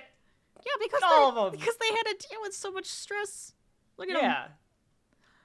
They were all smokers. They all had That dust too. in their lungs. That too. Okay. So this pulls us out of the message that Murph is giving to to Cooper. Yes. And back at NASA, So we just like go back yeah, we like go back to. NASA cuz like it then it changes to it changes to Murph's perspective. Yes. And we get Professor Brand, still played by Michael Caine, and I haven't aged a day in 20 That's years. right. I mean, he's the in a only thing wheelchair. that happened is He's that I'm now in a wheelchair. saggy. I think that's saggy. you know, when you get older, you get a little saggy. well. He just seems kind of like, huh, you know, oh, like oh, I plan to sag when I'm old, baby. It's all gonna sag. God damn it, that's not what I meant. We find out that Brand and Murphy are still working on that gravity equation. Yes. They're trying to figure out how to solve it. So they've been trying to solve it for 20 years or however, you know, long it took. I bet she uh, came Murph over when she was a learn it. teenager. Yeah, probably. He wants her to talk to them. He thinks it's good to talk to them because he's like, eventually they're going to come back. Because, I mean, think about it. Like, they had no idea how long it was going to take. Sure. But I don't think they thought it was going to take this long. yeah, I think they were hoping it would have taken a lot less. Yeah. He knows they're still out there. And he's actually more afraid. He's he's like, I'm. Am I more afraid that they'll come back or that they'll come back and we'll have failed? And this is where he says the thing about not being afraid of to die and all that stuff. Right. Murph thinks that they have to stop time from being a constant because the the line about being afraid of time I don't know if it's about time being a constant, but it's about something something about messing with the constants. Right, because time and the relativity and all of that, and however it gets pushed and pulled through space, it's Mm-hmm. that's what they have to look at, and they aren't Yeah. looking at that piece. So she's kind of like Whatever, I don't know. That's how I know. That's how I, don't- understood it. I don't fucking know it. Astrophysicist fans of shelf life, I know you're out there. Please let us know. I honestly do want to know what the hell. Actually, I would. yeah, go yeah. ahead. You can write in. I'll list. I'll read anything you write. Unless you're one of those like wackos that astrophysicists that is like, we're in a simulation. It's all going to hell. Honestly, And, though, I'd read that. So that would probably be interesting. Too. Also, if we are in a simulation, what's the difference? I still want. I still I'm have still to pay living my taxes. Yeah, it doesn't matter. even if we are in the Matrix, this is what I've been given to this live is what by. I'm in. I still have to live my life. That's right. Murph thinks that they're solving, they're trying to solve the equation wrong, or or in a way where like they're tying their hands behind their back, they're trying to solve it in a like a really hard way. Right. And Professor Brand doesn't want to answer that. He's like, I'm going to go talk to my daughter, or go leave another message instead. Right. Yes. Could you imagine how many messages she had to listen to? How many times she had to he listen to just that goddamn and poem? rambles on? Yeah, that poem over and over again. Yeah, but I mean, like when you realize you've lost like 23 years, I guess you would have. No, you know yeah, what? I, I bet- understand. That's fine, but she must have been Yeah. sitting in that room. Oh, she must have sat there for a while. I mean, they have months, right? Because they have to get to a place where they have to decide to go to Edmunds or Mann's. Exactly. So they're traveling to one of the other planet, or like traveling to get to those planets right now, anyway. Right. But yes, we go back to the Ranger. She's watching the The videos as um, well. The videos. They don't have enough fuel now because they burned 23 years of it to get to Edmunds and Mann's. Right. They have to pick one. This is what Brand says. So she says Edmunds data is better. She wants to go to Edmunds. She thinks they'll find the same problem that they had with Miller because of, how Mann's planet is closer to Gargantua than Edmunds' planet is. Sure. And her point is like nothing can sustain life on any of these planets that's close to the black hole because it it makes Because for of how it chaos screws up that- on the yeah. planets. Yeah. Yeah, that makes sense. I mean, it makes sense. Should have thought of that before you went down there. But I understand now that you actually got to observe it real time that it's all screwed up at this point. Mm-hmm. This is why I said you go the furthest away. Yeah. Always go the furthest away. You don't want to be right next to a black hole. You want to go the furthest away from the black hole. Always go the furthest away from black hole. Folks at home, if you find yourself near a black hole, you In go the fastest, furthest away from it. Our wormhole friends who are listening to this. you That's right. Our fifth dimensional friends. You can put if you want to find a way to get Rachel and I in a tesseract, we'll do it. I'll try it. I'll try it. I'll try it. I might freak I out don't know. for a while. My brain might Scream explode, I guess. but I mean, if I can wrap my head around it, I'll try it. But I also want a TARS. So if you yeah, I have to have TARS. We have to have a TARS if we're gonna go into the Tesseract. Yeah. Period. And and I'm I'm assuming that you're putting us in the Tesseract because shelf life is extremely popular in the Oh, in the future. And then we would also get to know like all of the episodes and be able to like hear all of the episodes like Could you that we imagine? do. Yeah, We're just great. like going through, and it's like a, it's like the Tesseract. It's the giant the shelf shelf. life. It's the sh- it's the shelf life Tesseract. It's the biggest shelf in the universe. Yeah, Oh. complete with all the shelf life episodes. Could you imagine? Hours and hours and hours and And all the parallel Yeah. universes of all the different types of shelf lives we could have done and Mhm. would have done and have done. Wow. Great, it's wonderful. It's beautiful. So anyway, Rom says let's put it to a vote, but Cooper's like, all right, we can put it to a vote. However, because they're saying that Mann is Mann's data is better, but Edmund's data makes more sense, like from a scientific background or something. I don't know. I can't figure it out. Or man, some- Mann's yeah. data is more consistent. It, he's sending a signal. Edmund's Edmund stopped sending a signal. Edmund stopped sending a signal, but his was has better. better data. Yeah, But Mann is being consistent yeah. and all of that. Yeah. And it's fine. So the data man is, is like still fine. Mann is still alive or something. and Is what so I they think they're think that could mean that they have a camp or something. Yeah. Yeah. He's like she's in love with Edmunds, is what Cooper says, And this is when Brand admits to being in love with Edmunds, the other scientist. She wants to follow her heart. So listen to me. When I say that love isn't something we invented, it's observable, powerful. It has to mean something. Love has meaning, yes. Social utility, social bonding, child rearing. We love people who have died. Where's the social utility in that? None. Maybe it means something more, something we can't yet understand. This is where it gets kind of Gets a little corny. yeah. Gets a little corny. Gets a little. I don't know what the word I want is. I mean, I corny think is corny is the only word I can come up with. Yeah. Because they're trying to say that, okay, I think this is what they're trying to do. They're trying to say that love has meaning, As a force. love has a reason. Because Yeah. love, love, love makes sense because if you love something, you have to take care of it and it, it perpetuates your loved the ones. desire and, and, and, like the, the the continuous Yeah. life, right? It love is what continues life. That's kind of like the whole idea. But Brand is like, but you love things that have died. There's no reason to do that unless it, there's there's no scientific reason for that. And they're like, okay, that's that's fair. And so her point is that maybe it means something more than social utility to have love. Maybe mm-hmm. it transcends time and space. Maybe there's something to the fact that it's being like she's being drawn back to this person. She has a chance to see Right. someone she hasn't seen in a decade There's like a because of that. there's a force, there's a magnetic pull Yeah. between, you know, love and and beings and like that kind of thing. and she's like, just because I'm excited to see him doesn't mean I'm wrong. And Cooper's like, kind of does, though. It could, like, though. you're not objective. Yeah. Yeah. So, Rachel, objectively, now we know what happens. I But know what do you, happens, what do you, this is the problem. but what do you think? Do you think that she was truly thinking with her, thinking logically, or was she trying to force a theory to work for her benefit? The, the thing Because we agree that they should have gone to Edmunds first to begin we all with. agree that everybody should have gone we should have just gone to Edmunds. We all agree. Folks at home, we all agree about that. You're on that with us. Yes.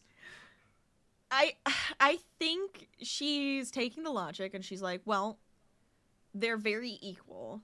The one we just don't get pings from, the other one we're still getting pings from, right? That's the difference. But she also has this pull and she has this love, so she's like, why go to Mann we can go to Edmund where there's more to it. We have the good data and I get to have him back. Yeah. So I think she's taking the logic and she's saying, well, I just want to add on this little piece where, you know, I actually have like this relationship with like a person instead of it just being here's another scientist. I don't know. I, I think it's it, it's it's a little bit of both. A little bit of column A, a little bit of column B. She's, a little bit of column A, a little bit of column B. I think she wants the data to help them go towards Edmund's area, Mm-hmm. but now they're not even going to take her seriously because of the love thing, which Yeah. sucks. Right, right. Eh, Yes, it's it's an interesting concept. I don't know if there's any research or thoughts or philo- philosophical thought because again, the movie kind of goes into philosophical stuff too, for sure. Back on Earth, Murph is visiting the farm. She won't stay at the house. She refuses to stay at the house. Too many memories and stuff like that. The son has this terrible cough. Oh my god, it's a barking cough. Yeah, it like makes me uncomfortable to hear it. And it's because of the dust. So the dust is getting worse. It's causing the generations to be Sick. Uh, in terrible shape and stuff Oh, like yeah. that. Murph is kind of saying like I have somebody I could probably have like check that cough. And clearly like the wife is like afraid of Casey Affleck or something because or or Casey Affleck must like think that Murph's like too big of like a so and so, I and think like that the, might be it. And like the farm is fine. There's nothing wrong with it. There's nothing wrong with the earth or anything like that. I, I think part of it is you one won't give up on this this crap that's just theory and not actually helping people. I'm helping people. I'm growing food. I'm feeding others. Like he's doing Yeah. stuff for the earth and she's just writing crap down on a board. Like you're Yeah. not doing anything. It's not helping. I think Yeah. is how he sees it. Sure. I think that's very true. Yes. Yes. I think I think that's I think that's how there's a segment of the population that views science because they don't understand that it takes time and has to be flexible and has to be moving and slow and during your lifetime there might not be any Eureka moments. advancements. yeah. yes. Uh, But, and, and so I think the the mom wants to do that, but he's also set in his ways here. He is like, Right. this is what we're doing. This is where we are. This is our life. Period. Cooper says it wasn't personal to make that decision to go to Mann's, but Brad Bran says, "Fine, you were doing what you thought was, you know, logical or whatever." And she says, "But you are going to have to make a decision and hope that you use objectiveness because if we go on Mann's planet and it's not right, you have a choice. Do you Yep. either go home or do you start Plan B on Edmund's planet?" Right. and he's like, you have to decide between your children or the fate of the human race. yep. The future of the human race. Yep. Exactly. I like the way that she kind of sticks it back to him by being like, I can like picture her like go like storming off and like going back to like her quarters or whatever and being like, "Oh, I fucking, I fucking should have said. I know, I know what I should have said. I should have told him. I should have told him. Well, you know what? If we get this wrong, it's on fucking you because we could have gone to Edmund's planet first, and you fucked up, pal. you could tell like if she would have said that then, maybe he would have thought about it for a second instead of like. Well, I mean, she kind of did do that though. She didn't say though, like, well, we're gonna have to make a choice here if we're wrong about Mann's. Like, she never like put put it back to them, like, well, if you're wrong about Mann, then She does we, though. we don't have a choice to go home. She does. Does she? Yeah, you just said it. That's exactly what she said. Okay, but I'm saying I'm saying she says that after they make the choice to go to Mann's. Oh, planet. you're saying after the choice. yes? I'm saying if she would have. Okay. I'm, that's they're I'm already She- on their way, type Yeah, of thing. she stormed off, and they were like, "Okay, go. We're going to Mann's." okay. But if she would have said it then, okay.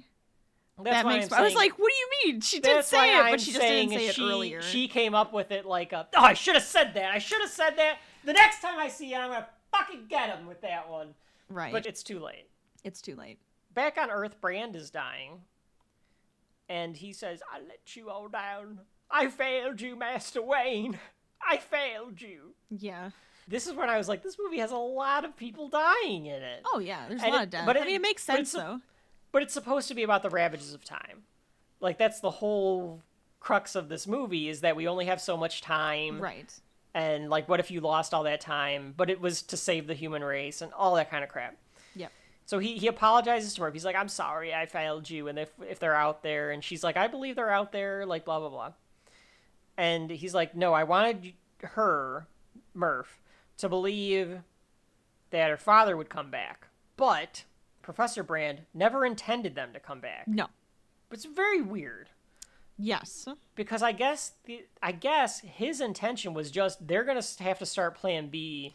No matter Somewhere. what. Yeah, I I have a feeling like that was his plan. Like he's like, no, they're gonna just they're not gonna end up coming back because they're just gonna go. They're gonna find that this planet is viable, and they're just gonna say we're gonna have to just do Plan B. Period. Yeah, Like I don't and think that they were and, and the Earth is gonna come back. Right. Yeah, I think he thought they were just gonna come to that conclusion. We just have to start Plan B right away. yeah, and because they he can't figure out gravity, there he, he's like it's it's over on Earth anyway. Mm-hmm. Humanity's just with your dad and my daughter is is kind of the, the thing. Yeah. He dies though before he can confirm whether or not the crew knew what his plan was. Yes. Because now she's contemplating whether or not they've been abandoned. Right. Like he Because just like completely because then abandoned then it is that he just abandoned them. Yeah. Yes, that would be horrific. which he never would have done. But like, does she think he would have done that for the greater uh, for the human race? Like, who knows? Right. So she goes to send a message to Amelia Brand Yes. that her dad died. Yes. So she tells him that your dad died today and it was peaceful and everything. And then she waits for a minute and then she's like, "Did did you guys know? Did you know like That this was she she almost is like like, like- you had to know, right? Like y- he's You're the daughter. dad. Like, Yeah. why wouldn't you have known? and kind of weirdly because we go back to space and Case is watching this. It's almost like Case is like, this is all a fraud. I have to alert them because like they're on their way to Mann's Do you think that's what they did? Do you think uh, Case or yeah, because TARS was with them on the planet, so Case was no TARS was up on the ship and Case went down with them. So Oh, is Case down with them? TARS is the one that sends it. well, no, I think Case is the one on the ship now, but I think TARS was the one that was on the ship before, right? So when Yeah, they were they up, when they were down there for twenty three years, right? I think TARS just sat and watched all their videos to like entertain himself. Then is that what happened? Is that what we're no, TARS was TARS was maintaining the ship. Oh, you're right. Okay. Yeah, So he's Case maintaining is just the endurance. and is just watching their videos. Case was just watching the video. Well, because he, Oh, ends up- guess- he ends up going what? down there. I'm wondering if Case is looking for any information that is like needed, like any like Yeah. emergency messages. So I think they're keeping one of them. I think that's why one of them stays up there and one of them goes down. Because they're all the looking for emergency because- messages. Yeah, Okay, yeah. that makes sense. So then it makes sense why he was watching this. It's not that creepy. I know what, happens here is that it goes, it cuts back and forth a lot between the farmhouse and Mann's planet. I think we do these separately because otherwise I'm just going to Oh, keep yeah, saying that- back that at get too- farmhouse, back on Mann's planet, so back at the just farmhouse. yeah, let's do Mann's planet and then we'll do Yep, the farmhouse. and then we'll do the farmhouse. Okay. Yeah. And I understand why they were doing that. One of the criticisms that Red Letter Media had, and I get their criticism of this, is that you don't want to keep going back to the farmhouse because it's space. It's more It's grand. space. Yes. And I keep wondering then would it make sense to do all the farmhouse stuff first and then do the space We stuff could- so that you it that follow that's No, fine. no, no, no. I'm not saying I'm not oh, saying Oh, you think the way it. they're doing it? I'm saying should the movie have been edited in a way where it doesn't cut back and forth, which I understand why they're doing it because that's Christopher Nolan's thing with the time and one thing affecting the other Showing a bit of a across the galaxies. But would it have been made more sense from a rising action standpoint to be on the farmhouse and then go to the planet and do all of that stuff? So and then you meet up with them in the Tesseract. Potentially i feel like though you would kind of you kind of would ruin getting to a point from one perspective for the other because you already you know where you're going to get for the other perspective by getting to that point beforehand you know what i mean Sure. Yep. so I- think there should have been a little less snapping back and forth maybe Yep. but I do think it makes sense that it kind of has to do it so that they both meet at the same point at the same time. Otherwise, you get there once and then you have to wait till the other one gets there. It mm. just it that that I think would feel a little bit less grand and getting to that point all at the same time together. Sure. Sure. I don't know. I probably explained it that funky, but I'm sure it's I'm no doing my different than I'm doing my best than any of the other explanations that we've given in this episode. They start floating in to Mann's planet. yes. It is ice clouds, which apparently are not something that could really exist necessarily. I guess if it's They'd like be weighted warming down. and cooling, They'd be so too much, heavy or something. Maybe I guess it depends on the gravity and stuff here. The gravity That's here true. feels lighter. I think Mann says 80% at some point. Yeah, so it looks lighter. So it's it's lighter. It's 80% of Earth, so it's lighter than Earth. yeah. yeah. So maybe that's why like the cloud can kind of become frozen up top Sure. because it, I Yeah, mean, it is all um, condensed water. So Yeah, why not? This is based off of a glacier in Iceland, is where they filmed this. I do feel like the flags wouldn't really be blowing as much. They should be kind of more frozen, but Yeah, that makes sense. a little bit more well, stiff. but but they even say well because that's where they filmed it. Like it's like filming it in Iceland, and and they they really built that like hub thing that Doctor oh, Mann is like Oh, sure. stuck in, which is why like it's been twenty years or whatever now. So oh, like and it looks that's kind why of it's like, it was like built like like built, yeah. like the the glacier's kind of building around it now. Sure. and- I mean, I guess the the flags and stuff are all completely like ripped and torn. So they really built that. They like built it into the gla- they they built part of it into the glacier like that, and then they like filled out like That's fake intense. Yeah. rock. Sure. And so and they really did all the stunts that we're about to talk about on on the glacier and things like that. They had to film in a parking lot at one point because the wind became so strong there that they couldn't film safely and Chris Nolan was like, "Well, we have to do something." So they started filming it in the parking lot. oh my god. Really on set, really doing this stuff, not behind green screens and all that kind of crap. They get down to the planet, they open up Dr. Mann's sleeping tube. Yes, they get inside of of his term. his building, and it looks a little. It looks a little torn up. Like you can kind of see some wires and stuff. There's like a. Honestly, you can see one of the robots is like torn apart in one like one corner, and then yeah, Yeah. they open up his sleeping chamber, and it's kind of you get this like weird feeling like. Is he gonna wake up? Is he just a dead body? Like I, I got that weird feeling all Did of a you? sudden. Yes, for like a second, I was like, "Is he just dead in there?" like the way that they're acting is like is he just dead like is he gonna wake up but Well, he he does. Right. And it is i remember in the theater being surprised by this because i did not know he was in it and yes. it's like a oh that's interesting because you've you've been holding back who this is the oh entire sure. movie. Right. And dr mann is played by matt damon. Yes so matt damon's in the film though. And he Yes. immediately grabs cooper and starts Yes. crying. Starts bawling his eyes out. Yes because he So- thought he would never see another human being again exactly he didn't think they were gonna come for him So they're trying to like comfort him and everything.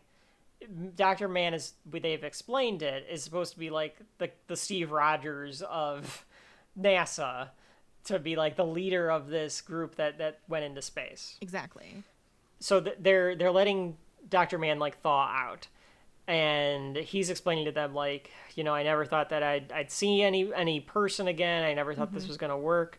he didn't have any And- supplies anymore he Yeah, was he like was running out of supplies. it just became a dire situation for him at that point Yeah.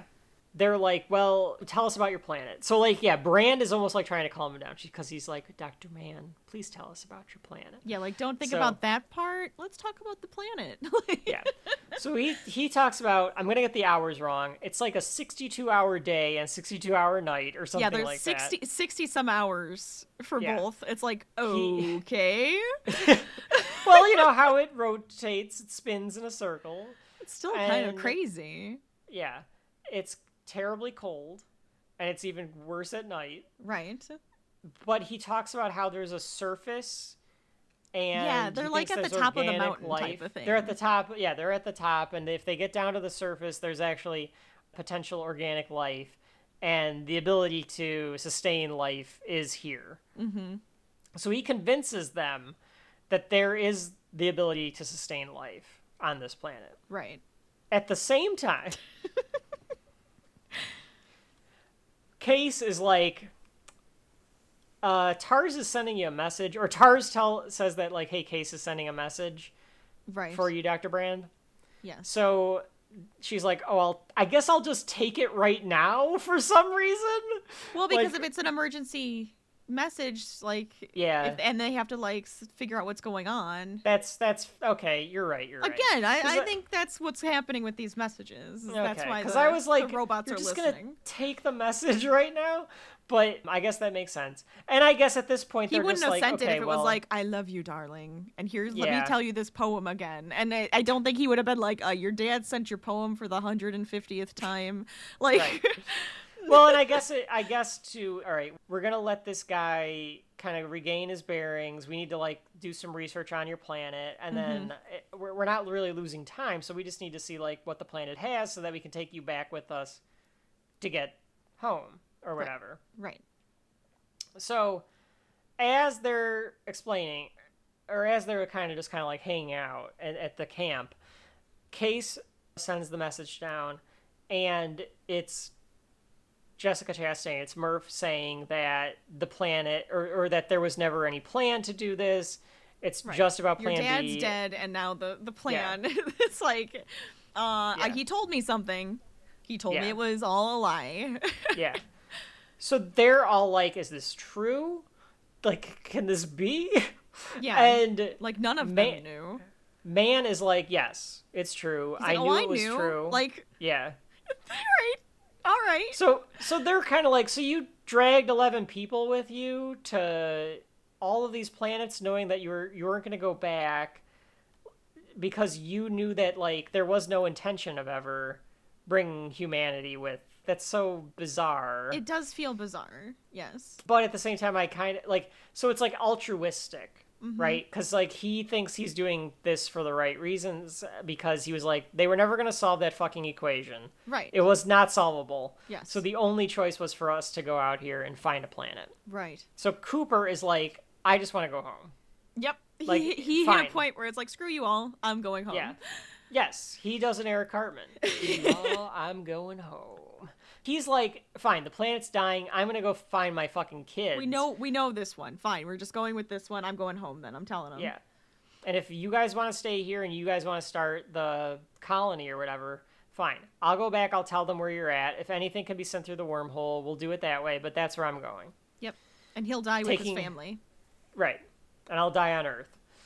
So They also do talk about the black hole and how uh, Cooper wants to go through the black hole. Okay. So Romilly tells him to go if he goes back through the black hole, through the event horizon, Mm-hmm. and he's able to come out on the other side. because they need have- because they also need those any analytics from inside the black hole. That's the only way to solve this equation. Yes. Is by going into a black hole. So if they send TARS into the black hole, yep. and he's taught TARS what to look for in the 23 years that they were stranded together, then they can send it to Earth. Yes. and maybe there's a chance for Earth to be saved because they could s- solve that equation. Solve the equation, and they're like, okay, something, something movie fast. Wunderbar. something moving fast on the horizon. It's possible because black hole. TARS needs to remove something from Mann's Kip, though. He needs to take a piece of some data that Kip has Right. because it to, to be able to go through the black hole. They want to. So, I like, think they also want to take Kip's data of this planet. I think is part of it too. Yeah, yeah. So that they can take all of the data at the same time and just group it And- all together. Matt Damon has said that he had to he decommissioned Kip because he needed to use it for parts because he was running out of supplies. So he just decommissioned him. And like this whole time they're like, well, can we like start him back up? Because like TARS is like, well, I can Like, I start can him back up. him. We've Yeah. got yeah. We got and he's like, no, no, no, no, no, no, no, no, it's okay, that's fine. You don't have to do that. It's fine. So like, you're so in, in retrospect, you're clearly like suspicious, of Right. Man.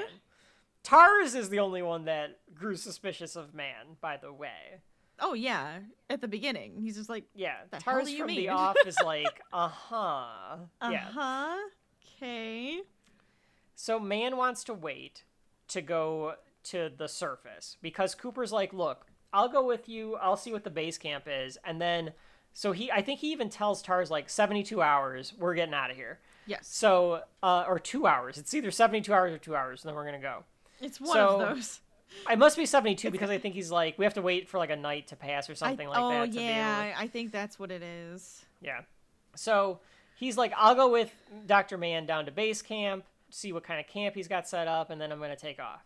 A man's like, Are you sure you want to do that? Because, uh, you know, uh, it's going to be kind of windy and cold. And He's like, well, we could I mean, wait. I I, don't know about the storm. It might pass. It might stabilize. my girlfriend is down there, but you probably don't know her. And sh- I mean, she she's going to be back here any minute. I'm pretty right? sure. Yeah, yeah. She's Yeah, gonna all sorts of- all this poon I've been getting here on this planet. You wouldn't believe it. so Cooper's like, "Yeah, let's do it because I want to get the hell out of here." And he's like, mm-hmm. "Okay, all right, that's fine, that's fine. We, you know, I'll show you, I'll show you." So they go off onto this glacier, Right. and this is where we get some farm shit. But we'll talk about that later. Yes. Romilly goes into the hub thing. Yes. The like, all right, and he's and he His has main TARS. base. Right. He's got TARS taking a look at Kip, and meanwhile, M- Man and Cooper are down on the glacier. Dr. Mann starts monologuing like a James oh Bond. my villain. god, the man does not shut up. But I mean, I This guess he hasn't been so, talking to people. But good lord, So Christopher Nolan. Oh, I do the same thing when I don't go to work for a few days and I'm just at home by myself, uh, talking to myself, and then you I just go start to work just- monologuing. yeah, Oh. I just start talking. I thought you No. monologued to yourself. I didn't. no, no, no. I monologue at work. I start talking about everything and anything. Of course. That's what Man I'm doing here. This is the only time I talk.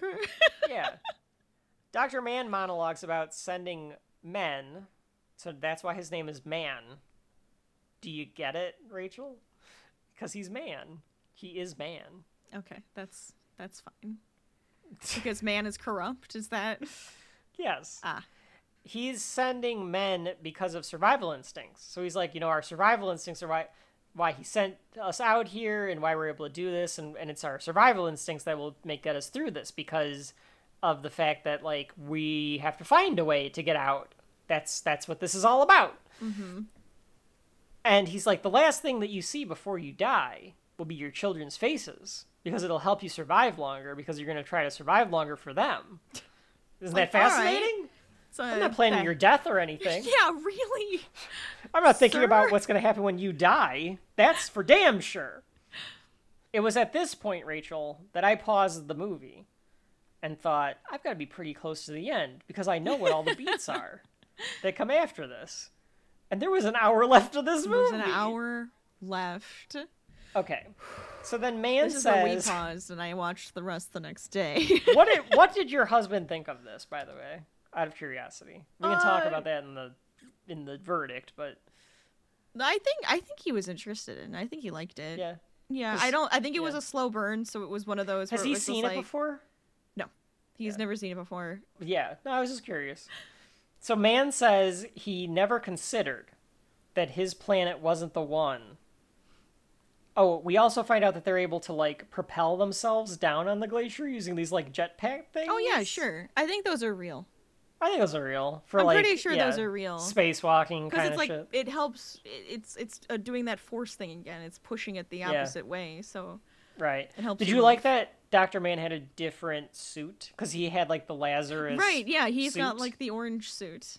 Yes, uh, as opposed to them which had like the typical NASA looking suits. exactly. Yeah, it's interesting. There's a small establishing shot of where Cooper's mic is. Yes. Because he tells he tells Case like keep keep a you Yeah, know 'cause like he's on- he's, like, sl- slow down slow down the ship a little. You're like going too fast or whatever. Yeah. Um, and that's only so that when this happens, we know what just happened. what he ripped and- off.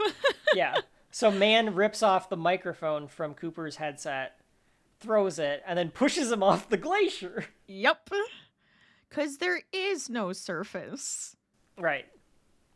And he's like, once the others realize that there is no surviving here, it's going to be too late. He needs to get them all off the planet Yes. or kill them all and take it for himself before they realize it, because otherwise they're going to be like, oh, we can't stay here. Which And he's trying okay, to get you back to- can't stay here. like- Go to Edmund's planet. Like Right. What is man's goal? Is it to get back to Earth? Has I don't. I think he's got space mind? madness. He has Yeah. completely lost his mind. He thinks he's doing the right thing and like taking control, but you're not doing anything at this point. You're not helping. I think he also just doesn't want to be caught in the lie. Yeah, because I think he's not as noble as they all thought he was. Right? Because now yeah, they all kind of worshipped him a little bit. Yeah. So now he's like in this space where It's he doesn't know how to. Yeah. Well, it's it's you know he he's um. You know he's like a he's like a he's like a he's like a homelander yeah or a politician where it's like before anything really comes out like they all they all thought he was like the greatest and then like they realized what he really is. Right. So, man faked the data. Yes. He faked that there was a surface. And the day that he arrived at this planet, he saw it had absolutely nothing. And like his choices were die here Alone. because there's no way out. Yep. And he he's like he resisted the temptation to push the button all he could. But he knew that if he pushed that button, somebody, would come save him. So he kept pushing the button. Bastard faked his data and sent it. a good use of the fuck that they get for this being PG thirteen. This was PG thirteen, right? Yes, So they get the one fuck. I believe so. unlike me, who uses it sp- more than sparingly, Sometimes And- as just like filler. because Matthew McConaughey calls him a fucking coward. I thought that was a good use of, It's, of that's their a that's a good fuck. spot for it. Yes, Mhm. it adds a lot of emphasis to coward. And man admits it. He's like, "Yep, I'm a coward. I know I'm a coward. I'm a coward." And they start tussling on the glacier. Yeah. How do they get back to tussling? Because I thought that Doctor Mann pushes Cooper down. So he pushes him. he- He pushes him down, and he goes like he Cooper's hanging on to the like the side of the Oh, mountain. that's right. He starts Okay. climbing down to like smash his hands with like the spikes he has on his Yep. his boots that help him. His climb. crampons. Right. He ends up like pulling, and then they roll to the side where there's actually a ledge. So that's where they start tussling. Okay, okay. Yeah, so they start Star Wars fighting on the side of this glacier. It is good Well, though, like until he they're- starts headbutting him, then I don't know if that's Star Wars anymore. well that they're they're really just kind of wrestling around because they're scientists. They're they don't they don't really know how to fight, but Sure. regardless. They're really just. Try- I, I think at this point it's just who can get the other one's helmet off. Well, and that's what ends up happening, right? Because Cooper has Man pinned down, Yes. and then Doctor Mann starts cracking his glass by headbutting his helmet. Yes, and Cooper even is like, "Uh, you could kill both of us." like, Well, yeah, he's like, there's a 50 50 chance you're going to kill yourself. And he's like, well, it's better odds than I've had the past 20 years. Oh my god. So he's like, fuck it. the man has gone nuts. yeah. The Absolutely glass, insane.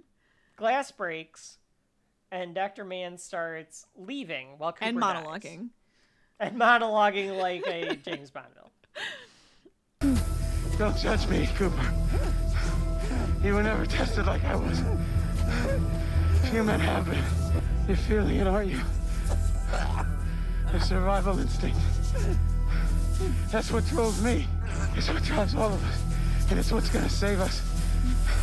Because I'm gonna save all of us. For you, Cooper.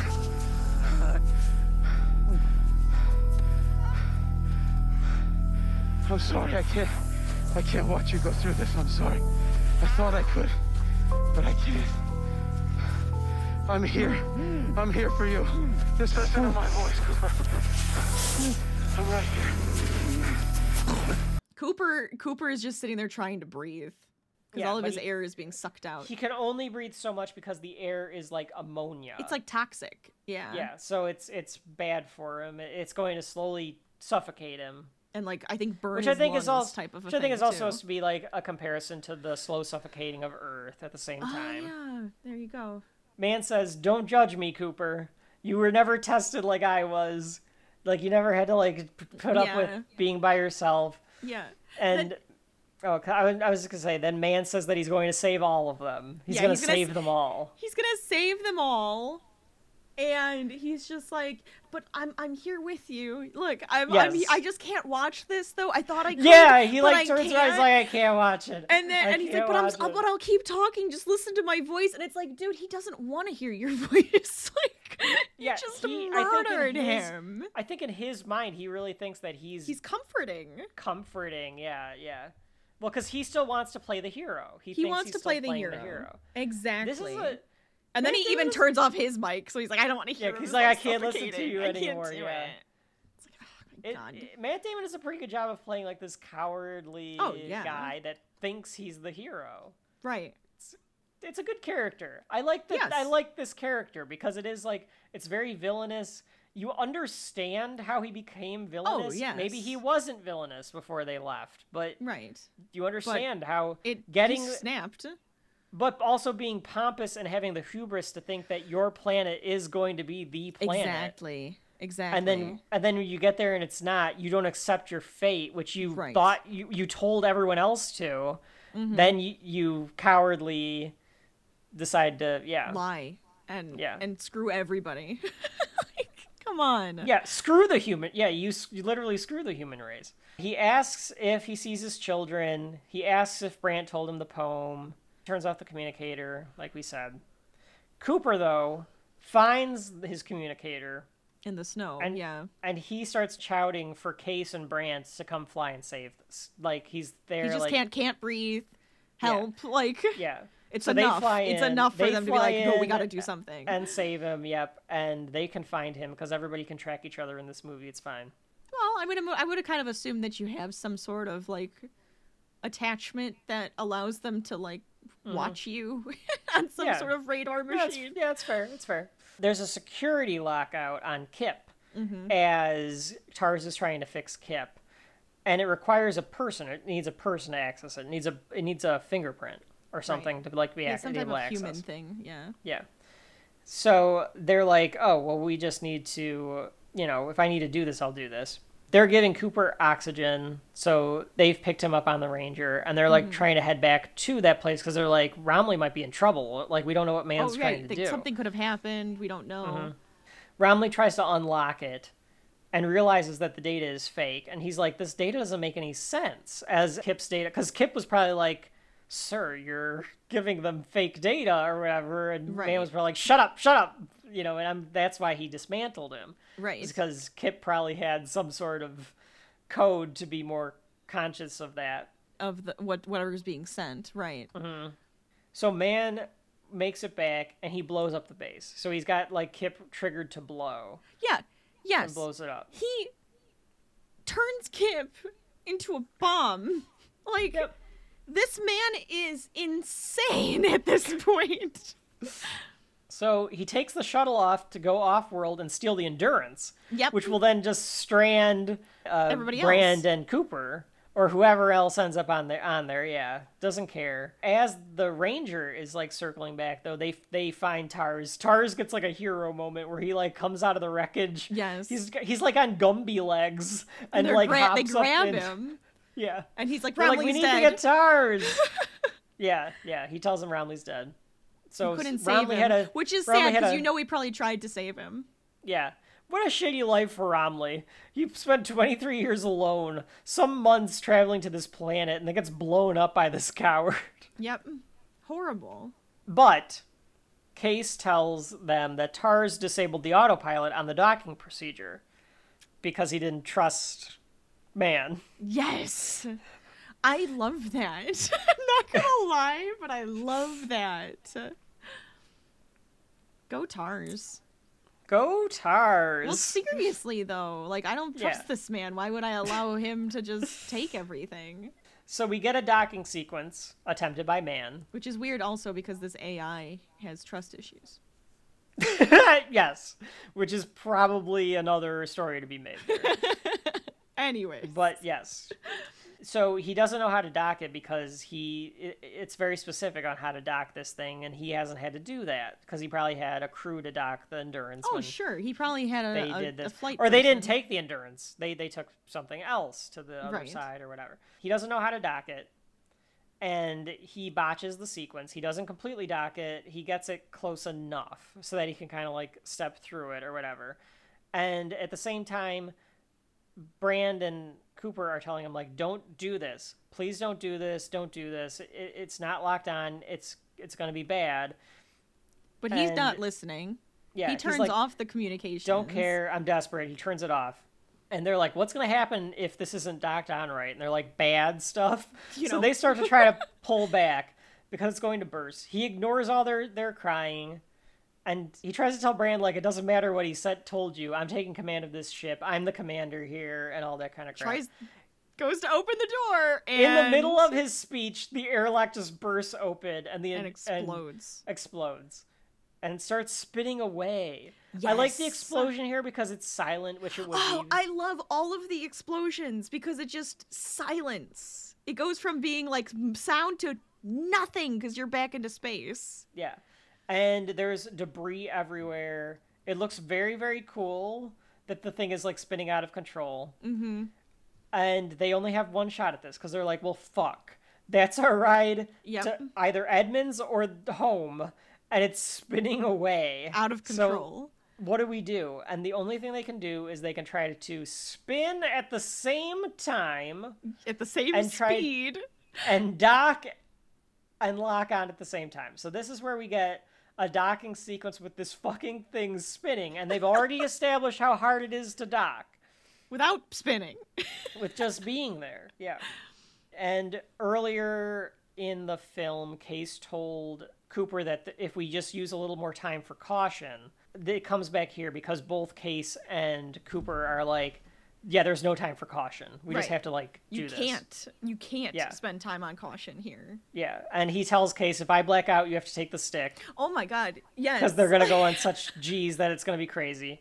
I love that the robots are both helping. They're both like trying to control the speed and stuff on one end.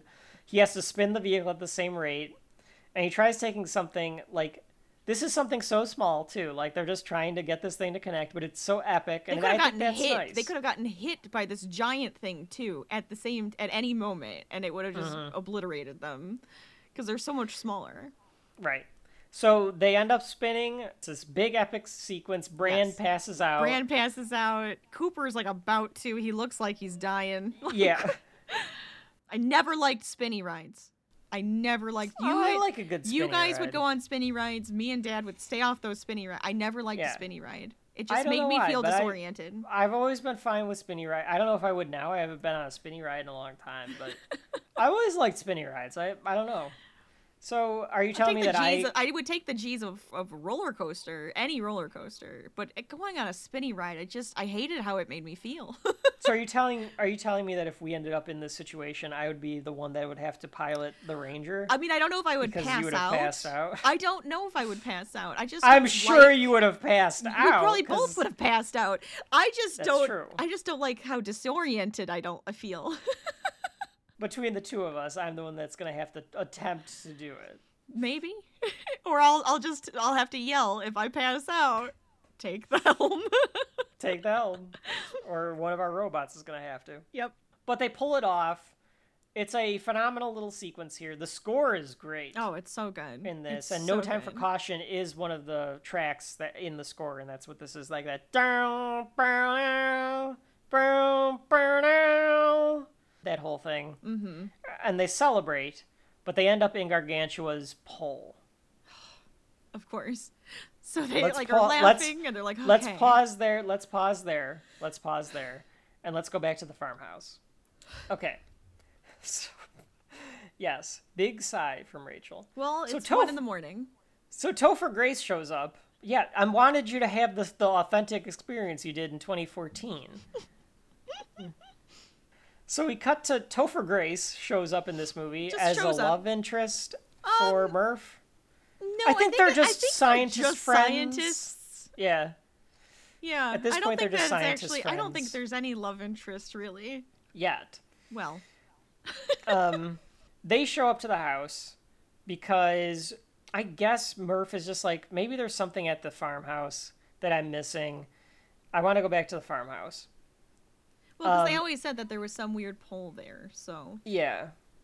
and that they they can't get to the black hole because they're not in space. So how are they supposed to get information? Well, Right. let's just Oh, start spinning because she knows her bedroom is an anomaly. Right. So Yeah, we know it's that I go to the anomaly. anomaly. Yeah, I can maybe I can find something out with the anomaly. Yeah. So Topher asks about the kid's cough because he's like, "That's a it's a bad cough." Oh yeah. Also This- that I think he is the doctor that, and that was her excuse to go there. Yeah. This kid's name, by the way, is Coop. Do you find that a bit odd? No. Their last name is Cooper. His first name isn't Cooper. His last First name is Cooper. What's his first name? According to Wikipedia, it's Joseph, but I don't know if we ever hear, hear that. I think we only hear it's- Cooper. No, his name is Coop. No, his last name is Cooper. So they named I thought that Tom. was his first name. No, because it's Murphy Cooper. Because remember, it's all like the stuff at the end Oh is my named after her, not him. Remember, like it's all named named, named right, after her. it's Cooper. Oh my god. Okay. I didn't catch that at all. That means that Casey Affleck, this fucking psycho, named his son Coop Cooper. Wouldn't God, you name right, him His name is Coop. Joe Cooper? Yeah, why would Why you did you him name him Coop? Why is his name Coop? I don't. I don't know. Okay, look. I pulled up. I had to pull up the IMDb. Okay, it only says it has their last names. Uh, it, yeah, it doesn't There are have, no like- last names. No, there are because Brand's Brand's last name is Brand. It's Amelia Brand. That's correct. That's fine. I'm not talking about Brand. I'm talking about Cooper's family. Oh, it, okay, but it just says Cooper and it says It Murph just says and Tom. Murph and Cooper and Tom. Yep, I don't see any last names. but their last name oh, is. oh, you're Cooper. right because Anne Hathaway does say Brand. I don't know if did they ever say her first name. When do they say the first name? Professor Brand says says Amelia a couple of times, Okay, and I think Coop might even call her Amelia at some point to like make a point. how weird. Because Yes. because like this doesn't show the names. I thought they named him after Cooper because his name is Coop. Because I've never heard anybody in this entire movie call him Joe. So Mm-hmm. that never happens. His name is Coop, but it's Coop Cooper. Coop Cooper. This little kid's name is Coop Cooper. That's right. Folks at home, don't do that to your to your kids. I Coop I Cooper. no wonder this kid's gonna die from whatever's in his lungs. Oh my god. I di- I can't. That's weird. Yeah, Casey Affleck has It's lost his it's goddamn bad mind. enough when a woman has to marry like and they like, if they take the man's last name and their name is the same as the man's last name. Julia like- Gulia, the wedding singer situation. Well, not Julia Gulia. I'm talking like the same name. Like Oh, like if um I can't think of like a name right now because it's typical. I know, I know. It's like year twenty, whatever, and like women don't have to take the last name. I'm trying to Sometimes think you of- want to. I'm trying to think of a last name that's also a first name, but it's female. Most of the time, it's like a man's last name. Like, no, I've seen it uh, happen. I've seen it happen before. I just it's Yeah. it's 1.30 in the morning and I can't come up with any a, an, an example. Interstellar. Coop. It's only gonna be Matthew McConaughey. I don't think anybody else has ever pointed this out. That's what you fandom. come- Hold on. Okay, Coop- there's a fandom. There, it's a, a fan. It's a wiki. It's Interstellar's wiki? wiki. Yeah. Oh, Coop Cooper is a second son of Luis and Tom Cooper, the eldest being Jesse. so it is. It is Coop Cooper. It is Coop Cooper. No wonder then when he says that Louise said no about naming him Coop, it's not because it would be named after Cooper. It's because we're gonna name our son Coop Cooper. Yeah, why? Just call him Joe. This person, this person's like, was his name just actually Joe, but they call him Coop because it's like the dad. That's And then this one goes, "What happened to Coop Cooper?" and this one just goes, "Coop Coopity Coop Cooper Cooper."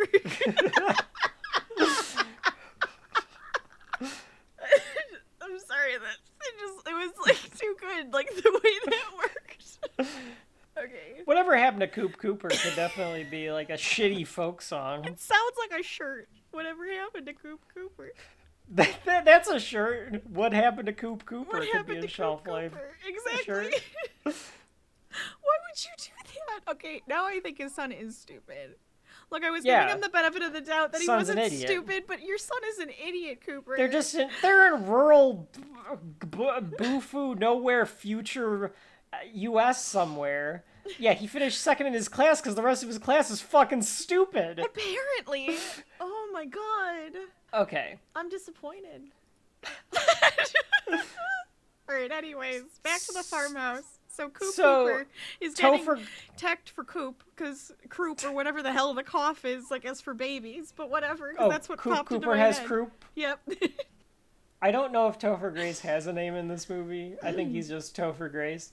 Topher Grace is is checking on is checking Names, I can't do it. He's checking the wife's lungs.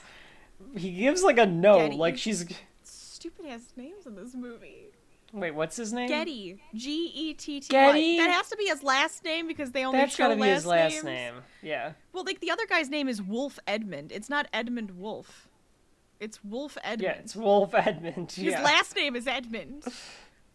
and his first name Wolf. is Wolf. I'm sorry. It's a okay. great it's a great name. It's a So strong anyway, name. That is a strong strong, name. name. Yeah. Wolf Edmunds. You should have been going to his planet first to begin Yeah, with. His he's name got is the coolest Wolf name. Edmunds. Who goes to a man? Go to Wolf Edmunds. So he thinks they're in bad shape. They can't stay at the farm because their lungs are in such bad shape. Mm-hmm. And they need to like be really checked out. So I guess the wife's gonna die. The kid's like in, in wreck e- too.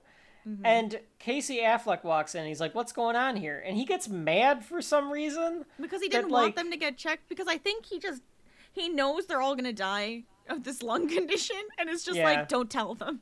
Let's just all die together. Like Let's die as a family. the guy's an idiot. All right, Yeah, Coop Cooper. Right. Yeah. Coop Cooper, your father's stupid. I'm Casey sorry. Affleck punches Topher Grace as they argue about leaving because Topher Grace is like, "You have responsibility your family." Right. And Casey Affleck just punches him out.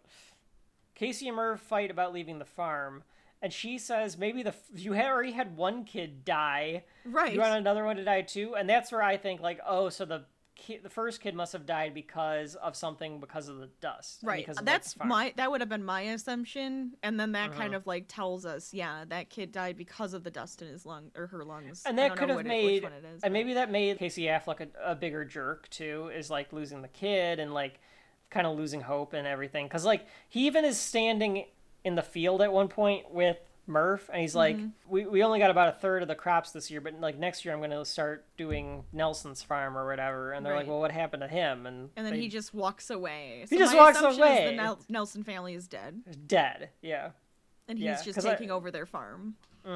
they tell Murph to leave. So Murph is like, "All right, I guess I'll leave." And she was trying, like she was up in the bedroom looking around, trying to Just like trying figure think. out something, trying Yeah. to think. She picks up the watch. She doesn't quite get it cuz the watch is ticking back and forth between the seconds like it's it looks broken. like it's broken. Yeah. Yeah. Like, like it's not working anymore. Yeah, so it's not really like doing anything other than like ticking back and forth.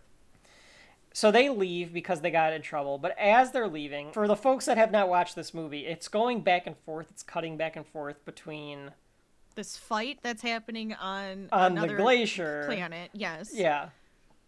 Oh yeah, you're right. I keep calling it a glacier, but it's another planet. It's yeah. another planet. I mean, it's a glacier planet, so you can call it a glacier. That's fine. Yeah.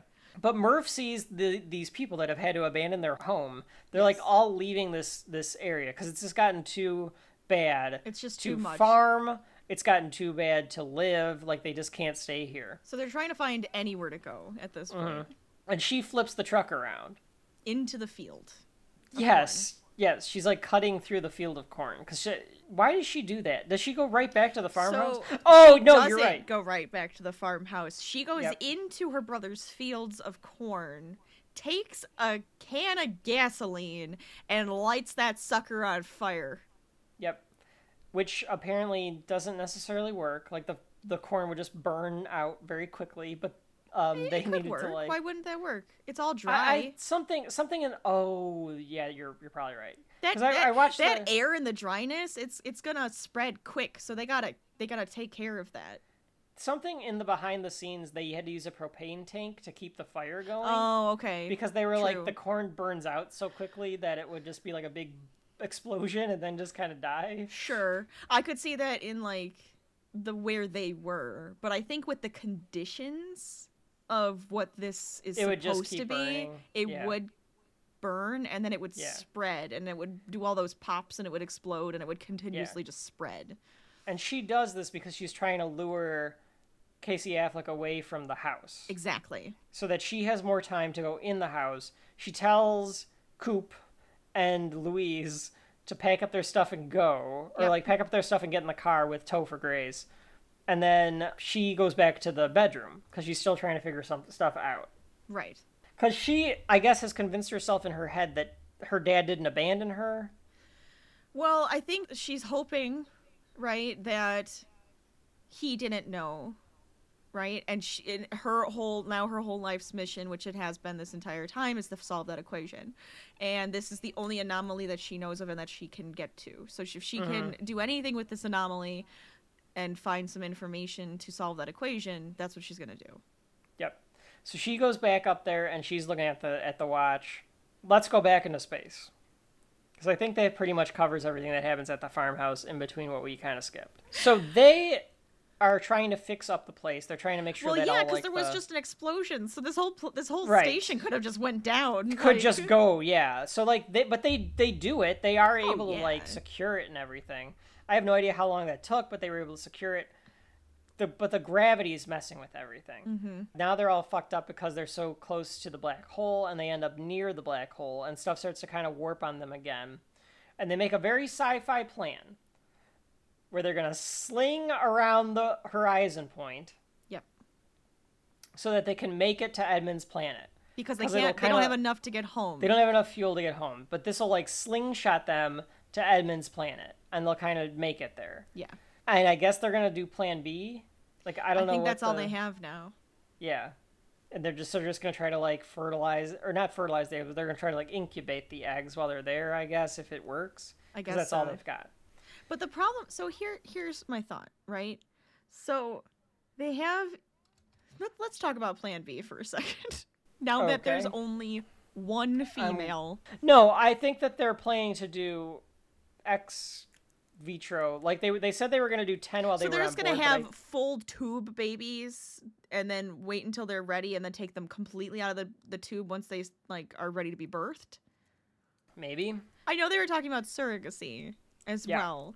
So I guess like the first babies are gonna have to just be from tubes. I don't know. Yes. And then and then Or eventually she's go- or she's gonna have to get squat carry and- all of them. Like Yeah. it's just so like they needed the people from Earth anyways to come for Plan B. They needed something. They needed uteruses or something cuz like I think their plan was they were going to take another shuttle. yeah. So like that other shuttle that's at NASA is going to is what they're Oh, going to take. I guess yeah. So they're just going to go to Edmunds' planet, I guess, and chill, And wait for them to send come. signals what before yeah while that Oh, uh, so that now they're just gonna comes. start going beep beep beep beep and Yeah. send pings. Okay. It just it felt weird because it was like, okay, well, are you gonna just are these babies just gonna like do the full, you know, gestation in a tube or Mm-hmm. how is that gonna work? I don't know. Maybe I'm thinking way too into it. Whatever. Moving on.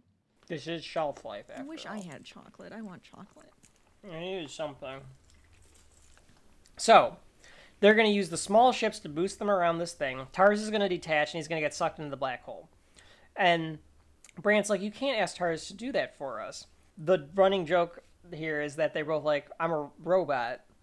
I have to do whatever you tell me. And TARS is like, it's an honor. Like, Well, I think the other thing too is that it's hard. It's it's very easy for humans to create empathy for everything.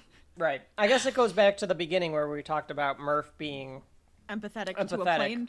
yeah. So now Yes. now you see Brand being empathetic to TARS, which is more intelligent and, and everything. speaks and like Yeah. it's, it's so you Has- actually has have that Yeah, yeah, and and converses with them and, and feels for them and all that stuff. Yeah. right. The shots of the black hole are really crazy. Seeing everything all- all fold is very cool. Oh my god, yes. They estimate that being able to slingshot around the black hole or whatever, the gravity, it's going to cost them 51 years. yeah. So they think 51 years is going to pass by doing this, but they don't really have any other choice. Sure. So TARS and the Ranger fall in. And then I was trying to figure out why he does this. Cooper detaches himself to fly into the black hole, leaving Brand by herself. I think it's he's also pushing her further, so he's trying to get her to go faster. Mm. So he other- thinks I like think- I, I I'm think dead his- weight. Yeah. I think he Okay. he's like, well, she needs more push or it's not gonna work. Okay. So I gotta also push her as well. Okay. That's fine because I was like, it's kind of a shitty thing to just kind of like leave her there because you don't know what's gonna happen in this black hole. You're sending TARS because you think he could be dead coming out the other end. But I guess his point is like, I'm losing 51 years. I've already lost my kids. Yes. Like I don't have a reason to live anyway. So whatever happens, happens. And you know what? Murphy's Why Law. not? Yeah. Right. Yes. Whatever bad could happen, it's going to happen. And I think he's also like, you know what? For my last trip, let's go to a black hole. I want to see what's in there. Now I have a feeling in reality this would just crush him. The pure weight and Yeah, force of the prob- yeah. gravity would just crush him, Probably. which again would be the Arnold Schwarzenegger thing. But we get to go nuts because why not? No one knows what goes on in there. We can do this at the end of the movie. It's fine. Cooper detaches from the ship because it's going out it's going haywire and out of control as it gets sucked into the black hole and he flies into nothingness. I'm pretty certain he'd be dead at this point. But we don't know what happens in a black hole, so it's fine. And he ends up flying into a tesseract that was built into the black hole. Right. Also, by the way, there weren't enough resources for the both of them, and he lied and said there were. And so he's like, "You go on. You have Oh. enough resources to live. I'm. Li- I'm gonna just. I'm. Oh, because they were that's what they were doing as they walked around the endurance. They were counting how much stuff is still left. Okay. Right. And because they agreed on the 90% being truthful, he was doing the 10%. Yep.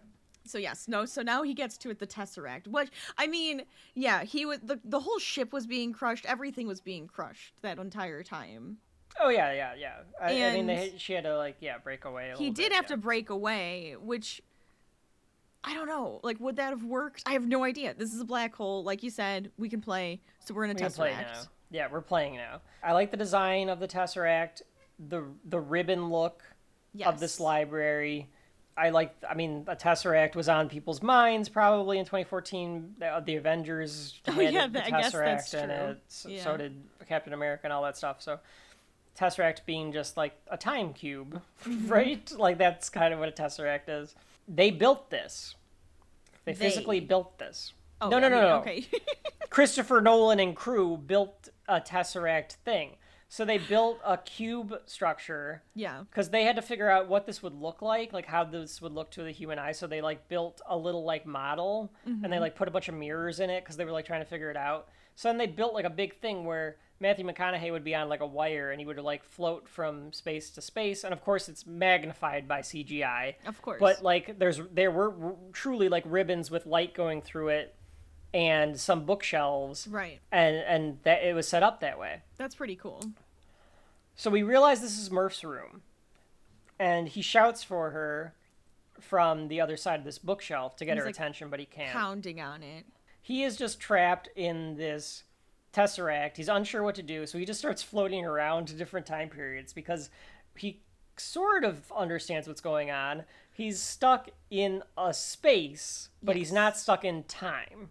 Right. So like when he's pounding on like the the bookshelf and when the stuff falls off of it and she notices he's actually making stuff happen at specific points in time but he's not anywhere in Right. time himself. Did everybody get that? so he ends up using Morse code to say stay, which is from earlier. Right. And he thinks the mission was a failure. So I, I get why he's saying that because he's like, there's no reason to go. You're not going to ever see your kids again. You Well- never, you didn't save the world. So just stay. so he's trying to change time. You can't do that.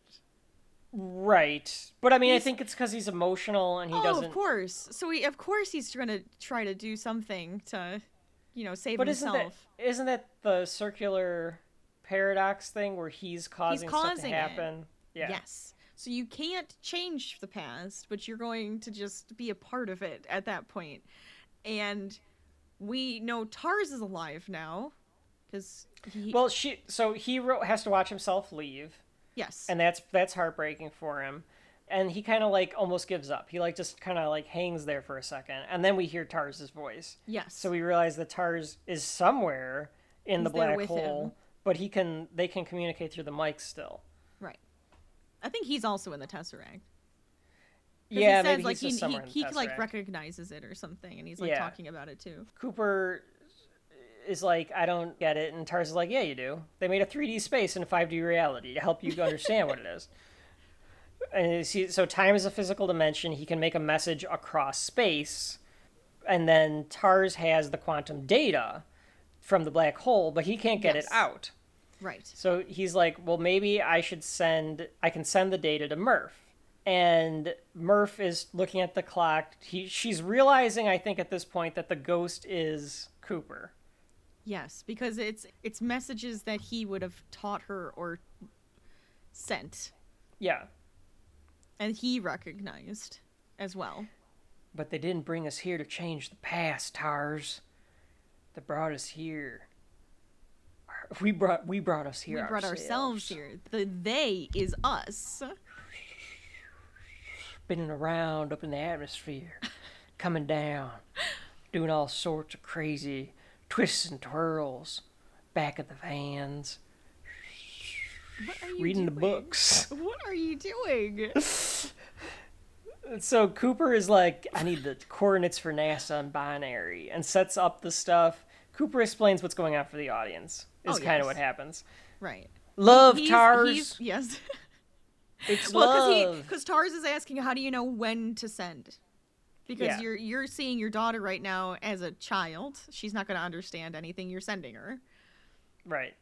But And so eventually he's he's, like, no, he'll come it. back. He's gonna, she's gonna come back. I'm not, I'm not worried about that at all. She's gonna come back, cause I gave her the watch. Like he, he's like, I'm gonna send this into the watch. Right. The, all the all the quantum data I'm gonna send into the watch, cause it's love is quantifiable, and I'll find out how to tell it. Love, Murph. It was my love, Murph. My love. Did you get it yet, TARS? I brought myself here. They didn't choose me, they chose her. For what, Cooper? To save the world. All of this is one little girl's bedroom. Every moment. It's infinitely complex. They have access to infinite time and space, but they're not bound by anything. They can't find a specific place in time. They can't communicate. That's why I'm here. I'm gonna find a way to tell Murph, just like I found this moment. How, Cooper? The love, TARS, love. It's just like Brand said. My connection with Murph, it is quantifiable. It's the key. What are we here to do? Find out, I tell her. The watch. Murph. TARS. I love you, TARS. like I feel like that had to have happened at some point because Yeah. he's going nuts. Well, he he says that because he gave it to her, she'll come back to get it. Topher Right. Grace is like shouting to Murph because he's like The brother's coming they're back. coming back, and he gets a tire iron out because I guess he's gonna fend him off with it. I mean, I guess he got punched already. He got punched why in the face already. She figures out that he's sending a message through the watch, and she hugs a very confused Casey Affleck, saying, "Dad's going to save us," and starts working on the quantum data, which is has to confuse Casey Affleck too because. She just got done saying Dad abandoned us. He was never coming back. And now she's Right. like, he, was- saved us. He saved us. He did come back. He came back. And it's like, okay, all right. Do you need us to call someone? like, So she goes to work on the quantum data. Who knows how long that takes? right. But she figures it out. She runs out. She screams Eureka, kisses Topher Grace. Which I think wasn't more of a lo- like a less of a love interest thing and more of just a she eureka multiplies, moment. Rachel. She multiplies. I am guessing it's. all right. Topher that's Grace. fine too. We don't know who. She could have had multiple partners. We Yeah, don't Topher know. Grace isn't there. We don't know. Yeah. Yeah. She just kissed him because he was there and she was excited. Because why not? I mean, it's possible. It's possible that all of her grandkids are Tophers. It's it's very true. Yeah. She figured out the rest of the equation. TARS thinks it must have worked because the tesseract starts to close on Yeah, itself. Yeah, it's like it a cool starts moving. too. So I don't know. I guess they like close it because they're like, "Yep, work's done." Good. Okay. We're good. So what happened here is that human beings, At some thousands of years in the future, assumedly because they've evolved to understand the fifth dimension, Right. sent Cooper into a tesseract Right. to tell Murph what the quantum data of a black hole is to solve the equation for gravity. Yes. And because they didn't disappear at the moment they knew Cooper was able to get into the Tesseract, because time is relative and on a ever flowing river, Yes. they knew it worked because they didn't disappear. So they closed the Tesseract. I think so. I don't think they they have would the- have just disappeared though either. How did they get the Tesseract Wibbly into the black hole? What do you mean? Like how did they set how did they make a Tesseract? I don't, Kevin. They know how to manipulate gravity, so of course they know how to manipulate a black hole. But they were able to move space time in the black hole to get to Murph's bedroom? Oh, yes. I don't know. You're asking me like quantum. Physics. I was about to just go- Okay, and then move on, and then just go. so anyway, Yes, okay. everything works. Yes, yes. And if you can't explain it, a wizard did it. Yes. Actually, that would probably explain everything. They all are wizards in the future. But I mean, apparently this is fairly sound science, theoretically. so there you Right. got that going for you.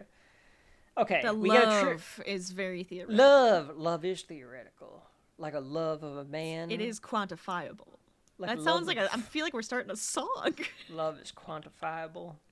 Like a love man for a nice Lincoln Continental car, or a fine Cuban cigar, or, or Oh beer on a porch on a Saturday night. So we get a trippy image of Cooper flying through space time, interacting with Brand. With the Uh, handshake. That was the handshake Yep. that she talked about earlier. it wasn't anything else the sketchy. It was a handshake. Yep, literally a handshake. Then he's just floating in space unconscious. I assume near Saturn because like that's where they like dumped him at the they they shot him back through the wormhole. I think is the idea, Oh, okay. which is why like he saw them going through the wormhole. Right. And then you do the kind of see Saturn around him because there's a planet with Yeah, rings and yeah. lights in the in the path, like the I like the way that they do what they do with the score too, because they like have it like kind of fade out, and there's like this just like one note of like, because like the the grandness has Mm-hmm. ended, like the the opera has like, you know, concluded here Mm-hmm. with him him being done. right. He did his part. He wakes up in bed in a hospital, and they tell him that he's 124 years old. he stands up. He goes to the window. He sees the curved walls, so the Yep. the gravity thing worked. The centrifuge has worked. There's kids playing baseball, which comes back. You know, Oh, yeah, again, like baseball comebacks. survived, I didn't even think about the baseball coming back Mm-hmm. thing. That's true. and kids are playing it. So now kids kind of know about baseball and all that kind of stuff. Cooper Station is orbiting Saturn, and he's like, "Ah, you named a station after me. That's all nice of you. I appreciate that." They're like, "It's uh, not named after you. It's named after your daughter." Right. So years have passed, decades have passed. Right. We've talked about this a little bit. They He's had to 124, so I like 70 know. years. If he's like they, they estimated 50 years, but it like like 60, 70 years have passed, right? Well, yeah, because they already did 23, so then add another. So you'd have been 50 something. So yeah, another like 70 so years. another 50. se- Yeah. Yes. Okay. It's almost 100 years. So like we said before, they had to figure out the equation, which she did. Right. They had to harness the equation to Yes. build these space Multiples orbiter things, multiple. And they need to be able to get all of this resource and stuff into these gigantic city size at least Oh, I I think they're going to be more than I think state space not- things. Yeah, they got to be. Yeah. So it would have taken 70 years to do that, I'm assuming. All right, so they do that. Let's assume they do that. Yeah. The politics and the craziness that would go on in this, I you'd be talking about conspiracy theory. Folks at home and folks listening to this in the future as you travel to Saturn, we just went through a period of time where miraculously Miraculously. scientists were able to develop a vaccine to stop a global pandemic. And no one could agree On anything. to take the fucking thing. on any of it. And that pandemic was only going to wipe out 1% of the population globally if we just let Right. it go. Right. This would have been a Destroyed the earth. annihilation event. yes. So I think this would have been some sort of fascistic nightmare. And maybe it still was. I mean, they all were. It was all. Remember, it was all being done in the background too, though. It was all being true, done would have quietly in the to have- background. So you think all of this was being done quietly in the background? I I still think most of it some was. sort of I bet most of it was. So I still think there might have been like a dictator or something, and then they got all of it done. It's all in space, and they're like, by the way, we're all going to Saturn, or we're all going to space. Right. And they unveiled all of the city-sized, at least, space stations. Right. Like China has has several. India has several. The U.S. has a bunch. They're all talking on the phone with each other, or there's a dictator of Earth, and they're all like, "Yep, we've got them. Get Cool. ready for it. There's 300 of these. We have to kill like 35% of the population, though, if we're all gonna fit. Okay, great. Let's go. Let's do this. Yep. Or we solved gravity, and we've solved the the curve and everything. So timing wise, we're going to put people to sleep. There's a lot to this. There's a lot. There's to a this. lot to this. I think they were mostly putting everybody to sleep. Yes, and I've gone cross-eyed just thinking about it. Okay. Mhm. So Murph said put him back at his house, which has been a museum that's on this on the Cooper space station to kind of talk about Murph Cooper's life, really. Yes. But it's talking about and commemorating the ending of of his Earth. She told them that he loves farming, so he'll fit right back being there and all this kind of stuff. Really would love if people gave a shit about science like this, and maybe something like this would allow people to give a shit about science Maybe. and and travel to the stars. And I think that's the whole point of this movie is to try to get people interested in could this be possible? Could we bend space Right. time? Could we bend gravity? All of this stuff.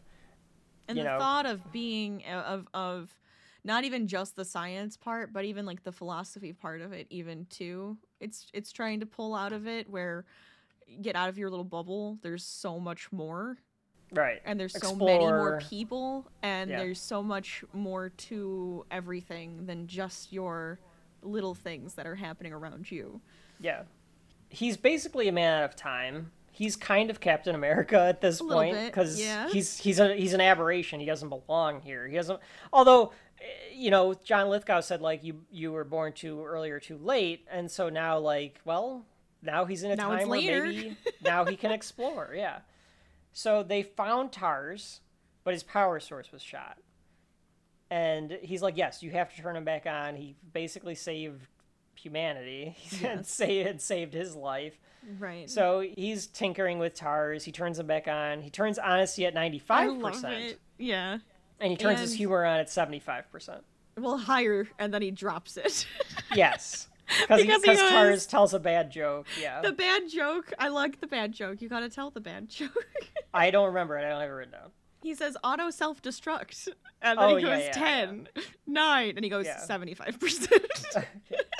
or 60% or whatever. Yeah, and then he goes like knock knock, and he goes, "Do you want to shoot for 55?" Yeah. TARS and Cooper live on the farm for a few days while they're waiting for Murph to get to the space station. Mm-hmm. The juxtaposition is good because there's no dust anywhere. So Cooper Yes, still so Cooper sits back like on the against the house like he did, and he was like, because TARS is like, "Was it really like this?" Oh, And yeah, he Cooper's like, touches everything too. Yeah. And Cooper's like, well, it's a lot cleaner than it than than he remembers, but yeah, there's not enough dust. And he says he doesn't care much for this. He knows where they were. He doesn't want to pretend like they're in the same place. He wants to know where they're going. He wants to see the future. Right. Cooper's comes in, he sees Murph. She's an old dying woman now. And, And they share a big family. yeah, a bunch of family members and, and descendants and stuff like that. Which would be bizarre because, like, now you're seeing, like, your great great grandfather walking in. Right. They have a moment, very well done. Ellen Burstyn playing the old Murph here, and Matthew Mm-hmm. It's. McConaughey. Yeah, I, I'm telling you, Matthew, Matthew McConaughey is really, really good in this movie. He kind of carries it a bit. But yeah, Ellen Burstyn doing a good job here as well. And they share this moment of like knowing that they were going to reunite. She kept the watch. She's wearing the watch. I do think it's funny because he tells her, I was your ghost. And she goes, Well, yeah, I know. Yeah. Yeah. Yeah. I like, think that's the he's only like, it was, reason a- we're all it was our love, Murph. It was our love. I was your ghost, Murph. I was your ghost. Like, yeah, no shit. I like the part where he's like, you told them I loved farming. Like he does, like they do like a little, you know, joke with each other. yeah, it's cute. You told him I like farming.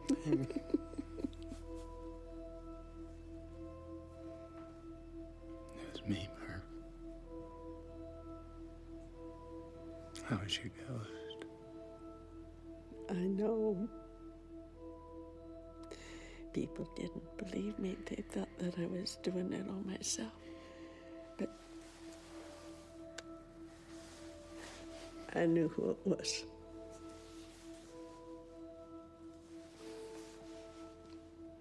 Nobody believed me, but I knew you'd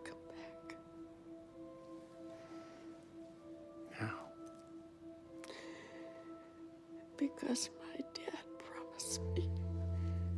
She says, "You have to go." And she, he's like, "I'm not going to leave leave you." And she's like, "Well, I've got my family. I've got all my loved ones." And she says no parent should see their child die. Yeah. She's expecting to die pretty soon. Again, another like having to deal with like people getting older and time and death and stuff like that. He's like, "What do you want me to do?" And she's like, "You got to go find Brand." She made it to some planet. She found our new She's home. She's on alone. Edmunds and she's alone, which I don't know if she is. She's got Wolf. Wouldn't Wolf be there? Theoretically? Sure, but she's still alone. and She doesn't know what's happening.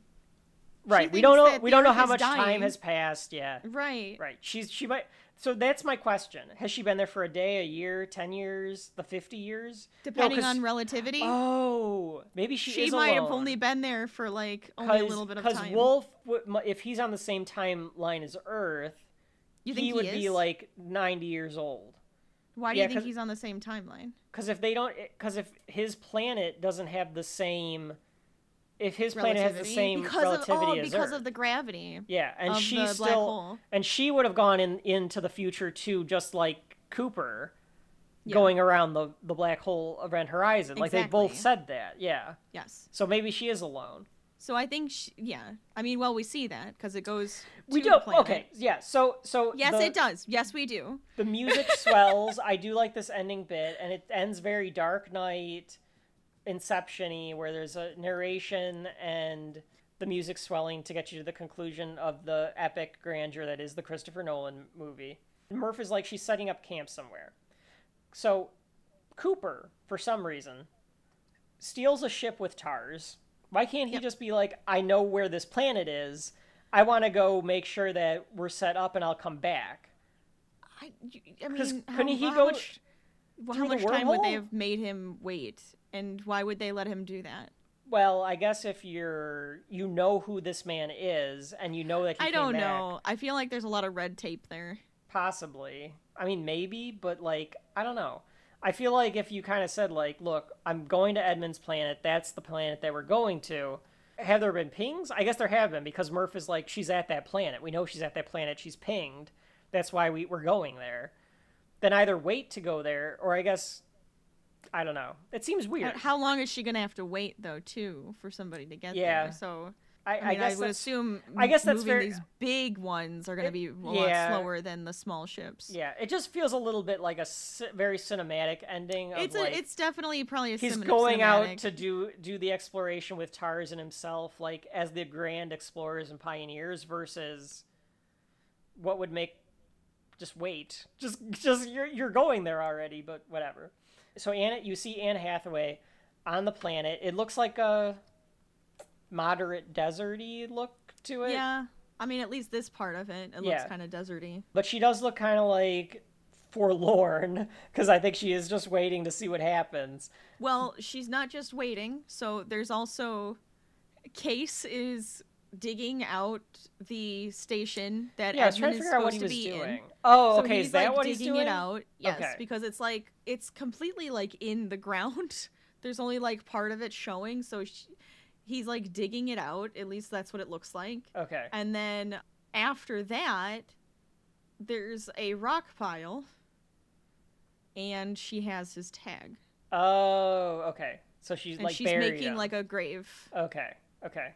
So maybe they did get to reunite, but he was like an old man or something like that. I don't think he was alive. All right. I mean, that's possible too. I don't Yeah. know. He maybe maybe you you for some reason think he aged. He would have gone into a stasis.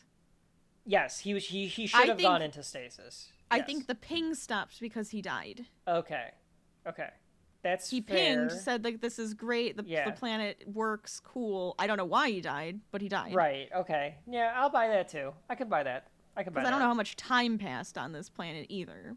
Right. Well, that, but that's why I'm saying I thought maybe he got old because of the but way see the that I just I just find that weird. Like he would have just lived out his his life then.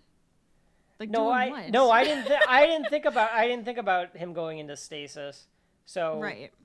Yeah, I don't know. I guess we Because I mean, I they, they made that a thing in I the, guess in it's the open show, so it's like that's the only reason. interpretation. Yeah, I guess it's open to interpretation on, on what happened there, but I didn't realize that she had the, the tag in hand either. Oh yeah, she puts his tag down on the the makeshift grave. And turns around and there's like a little camp there, which Yeah. almost implies that there's Takes more people, but there's off. not. Yeah, she takes her So helmet maybe off. he maybe he set up the camp and then something happened and died. Yeah, yeah. So like, yeah, she takes her helmet off so they can easily breathe there and all sorts of stuff. Yeah, and she has to feel both superior in the fact that she was right and pissed that they wasted their time on Miller's planet for sure. Right. So I guess and sad. both both of them were dead. wrong.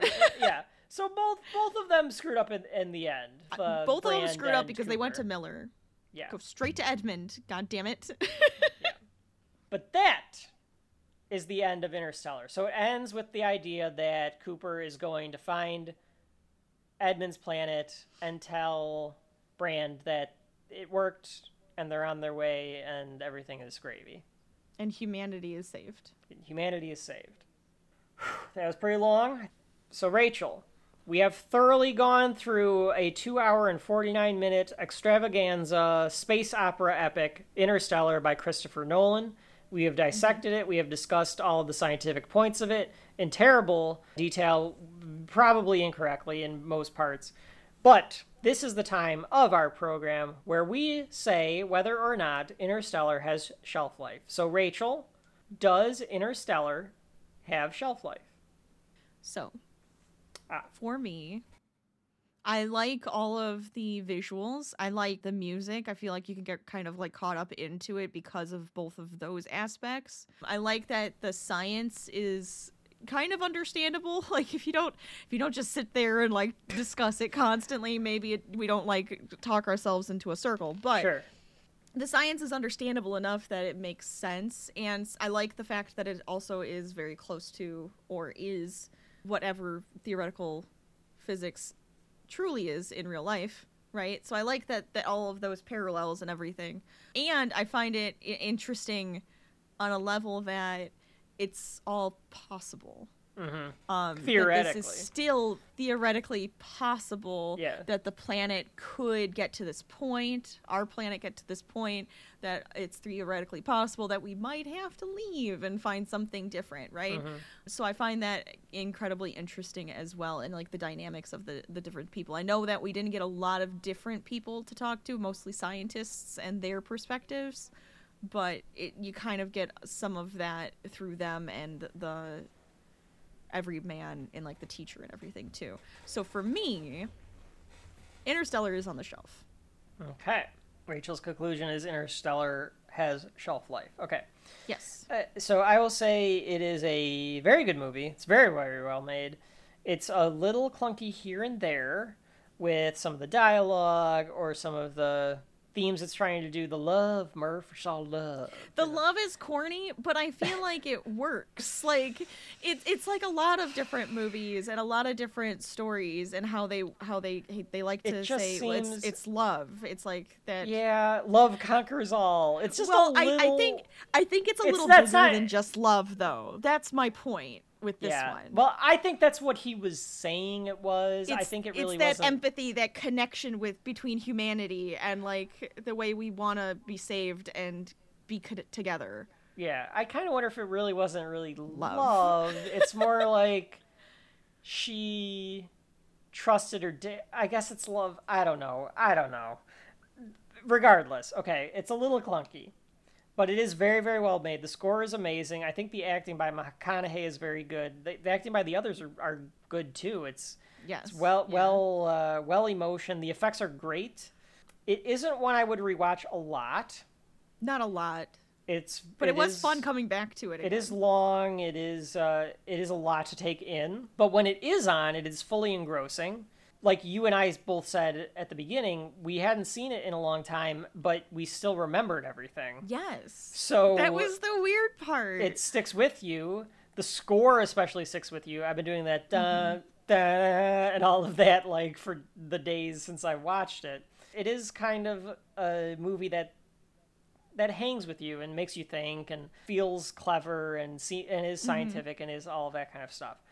I think a lot of it hangs on the visuals, a lot of it hangs on the score, a lot of it is that audio visual experience, but that is Right. the whole point. Sure. think I think I've said it a million times now where it's like I think that we should be doing both of these things. I think that this movie should be is trying to encourage people to kind of think about that, think about what all this means and all that, that kind of stuff. Mhm. I own the Blu-ray, but I don't, I'm not going to let that sway me one way or another. However, yes, Interstellar has shelf life. it is on the shelf. Did he trick you? Did you think he was gonna say no?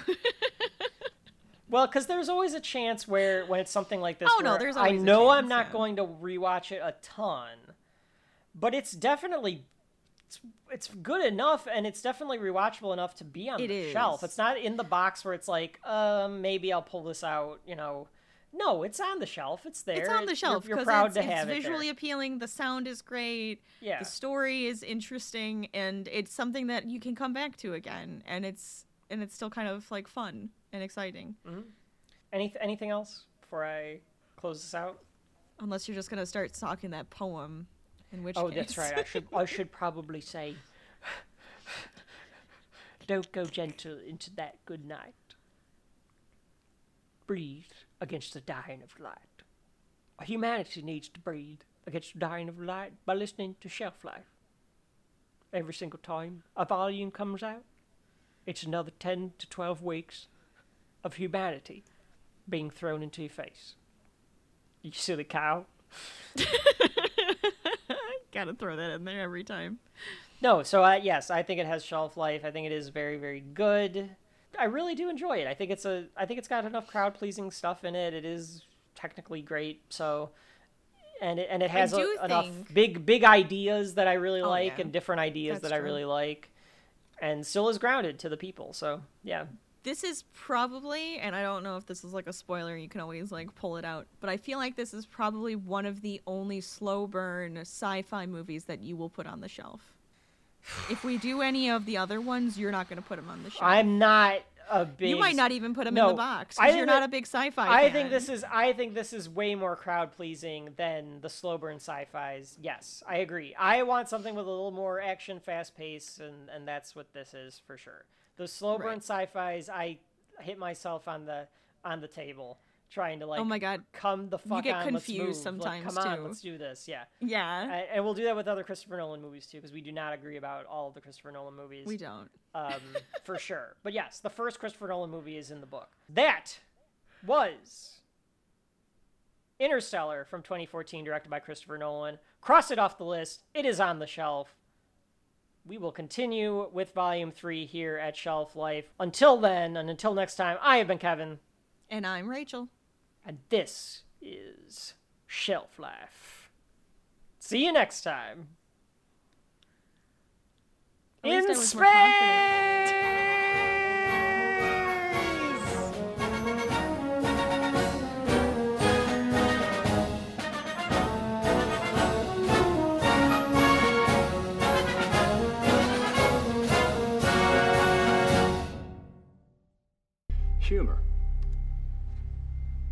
75%.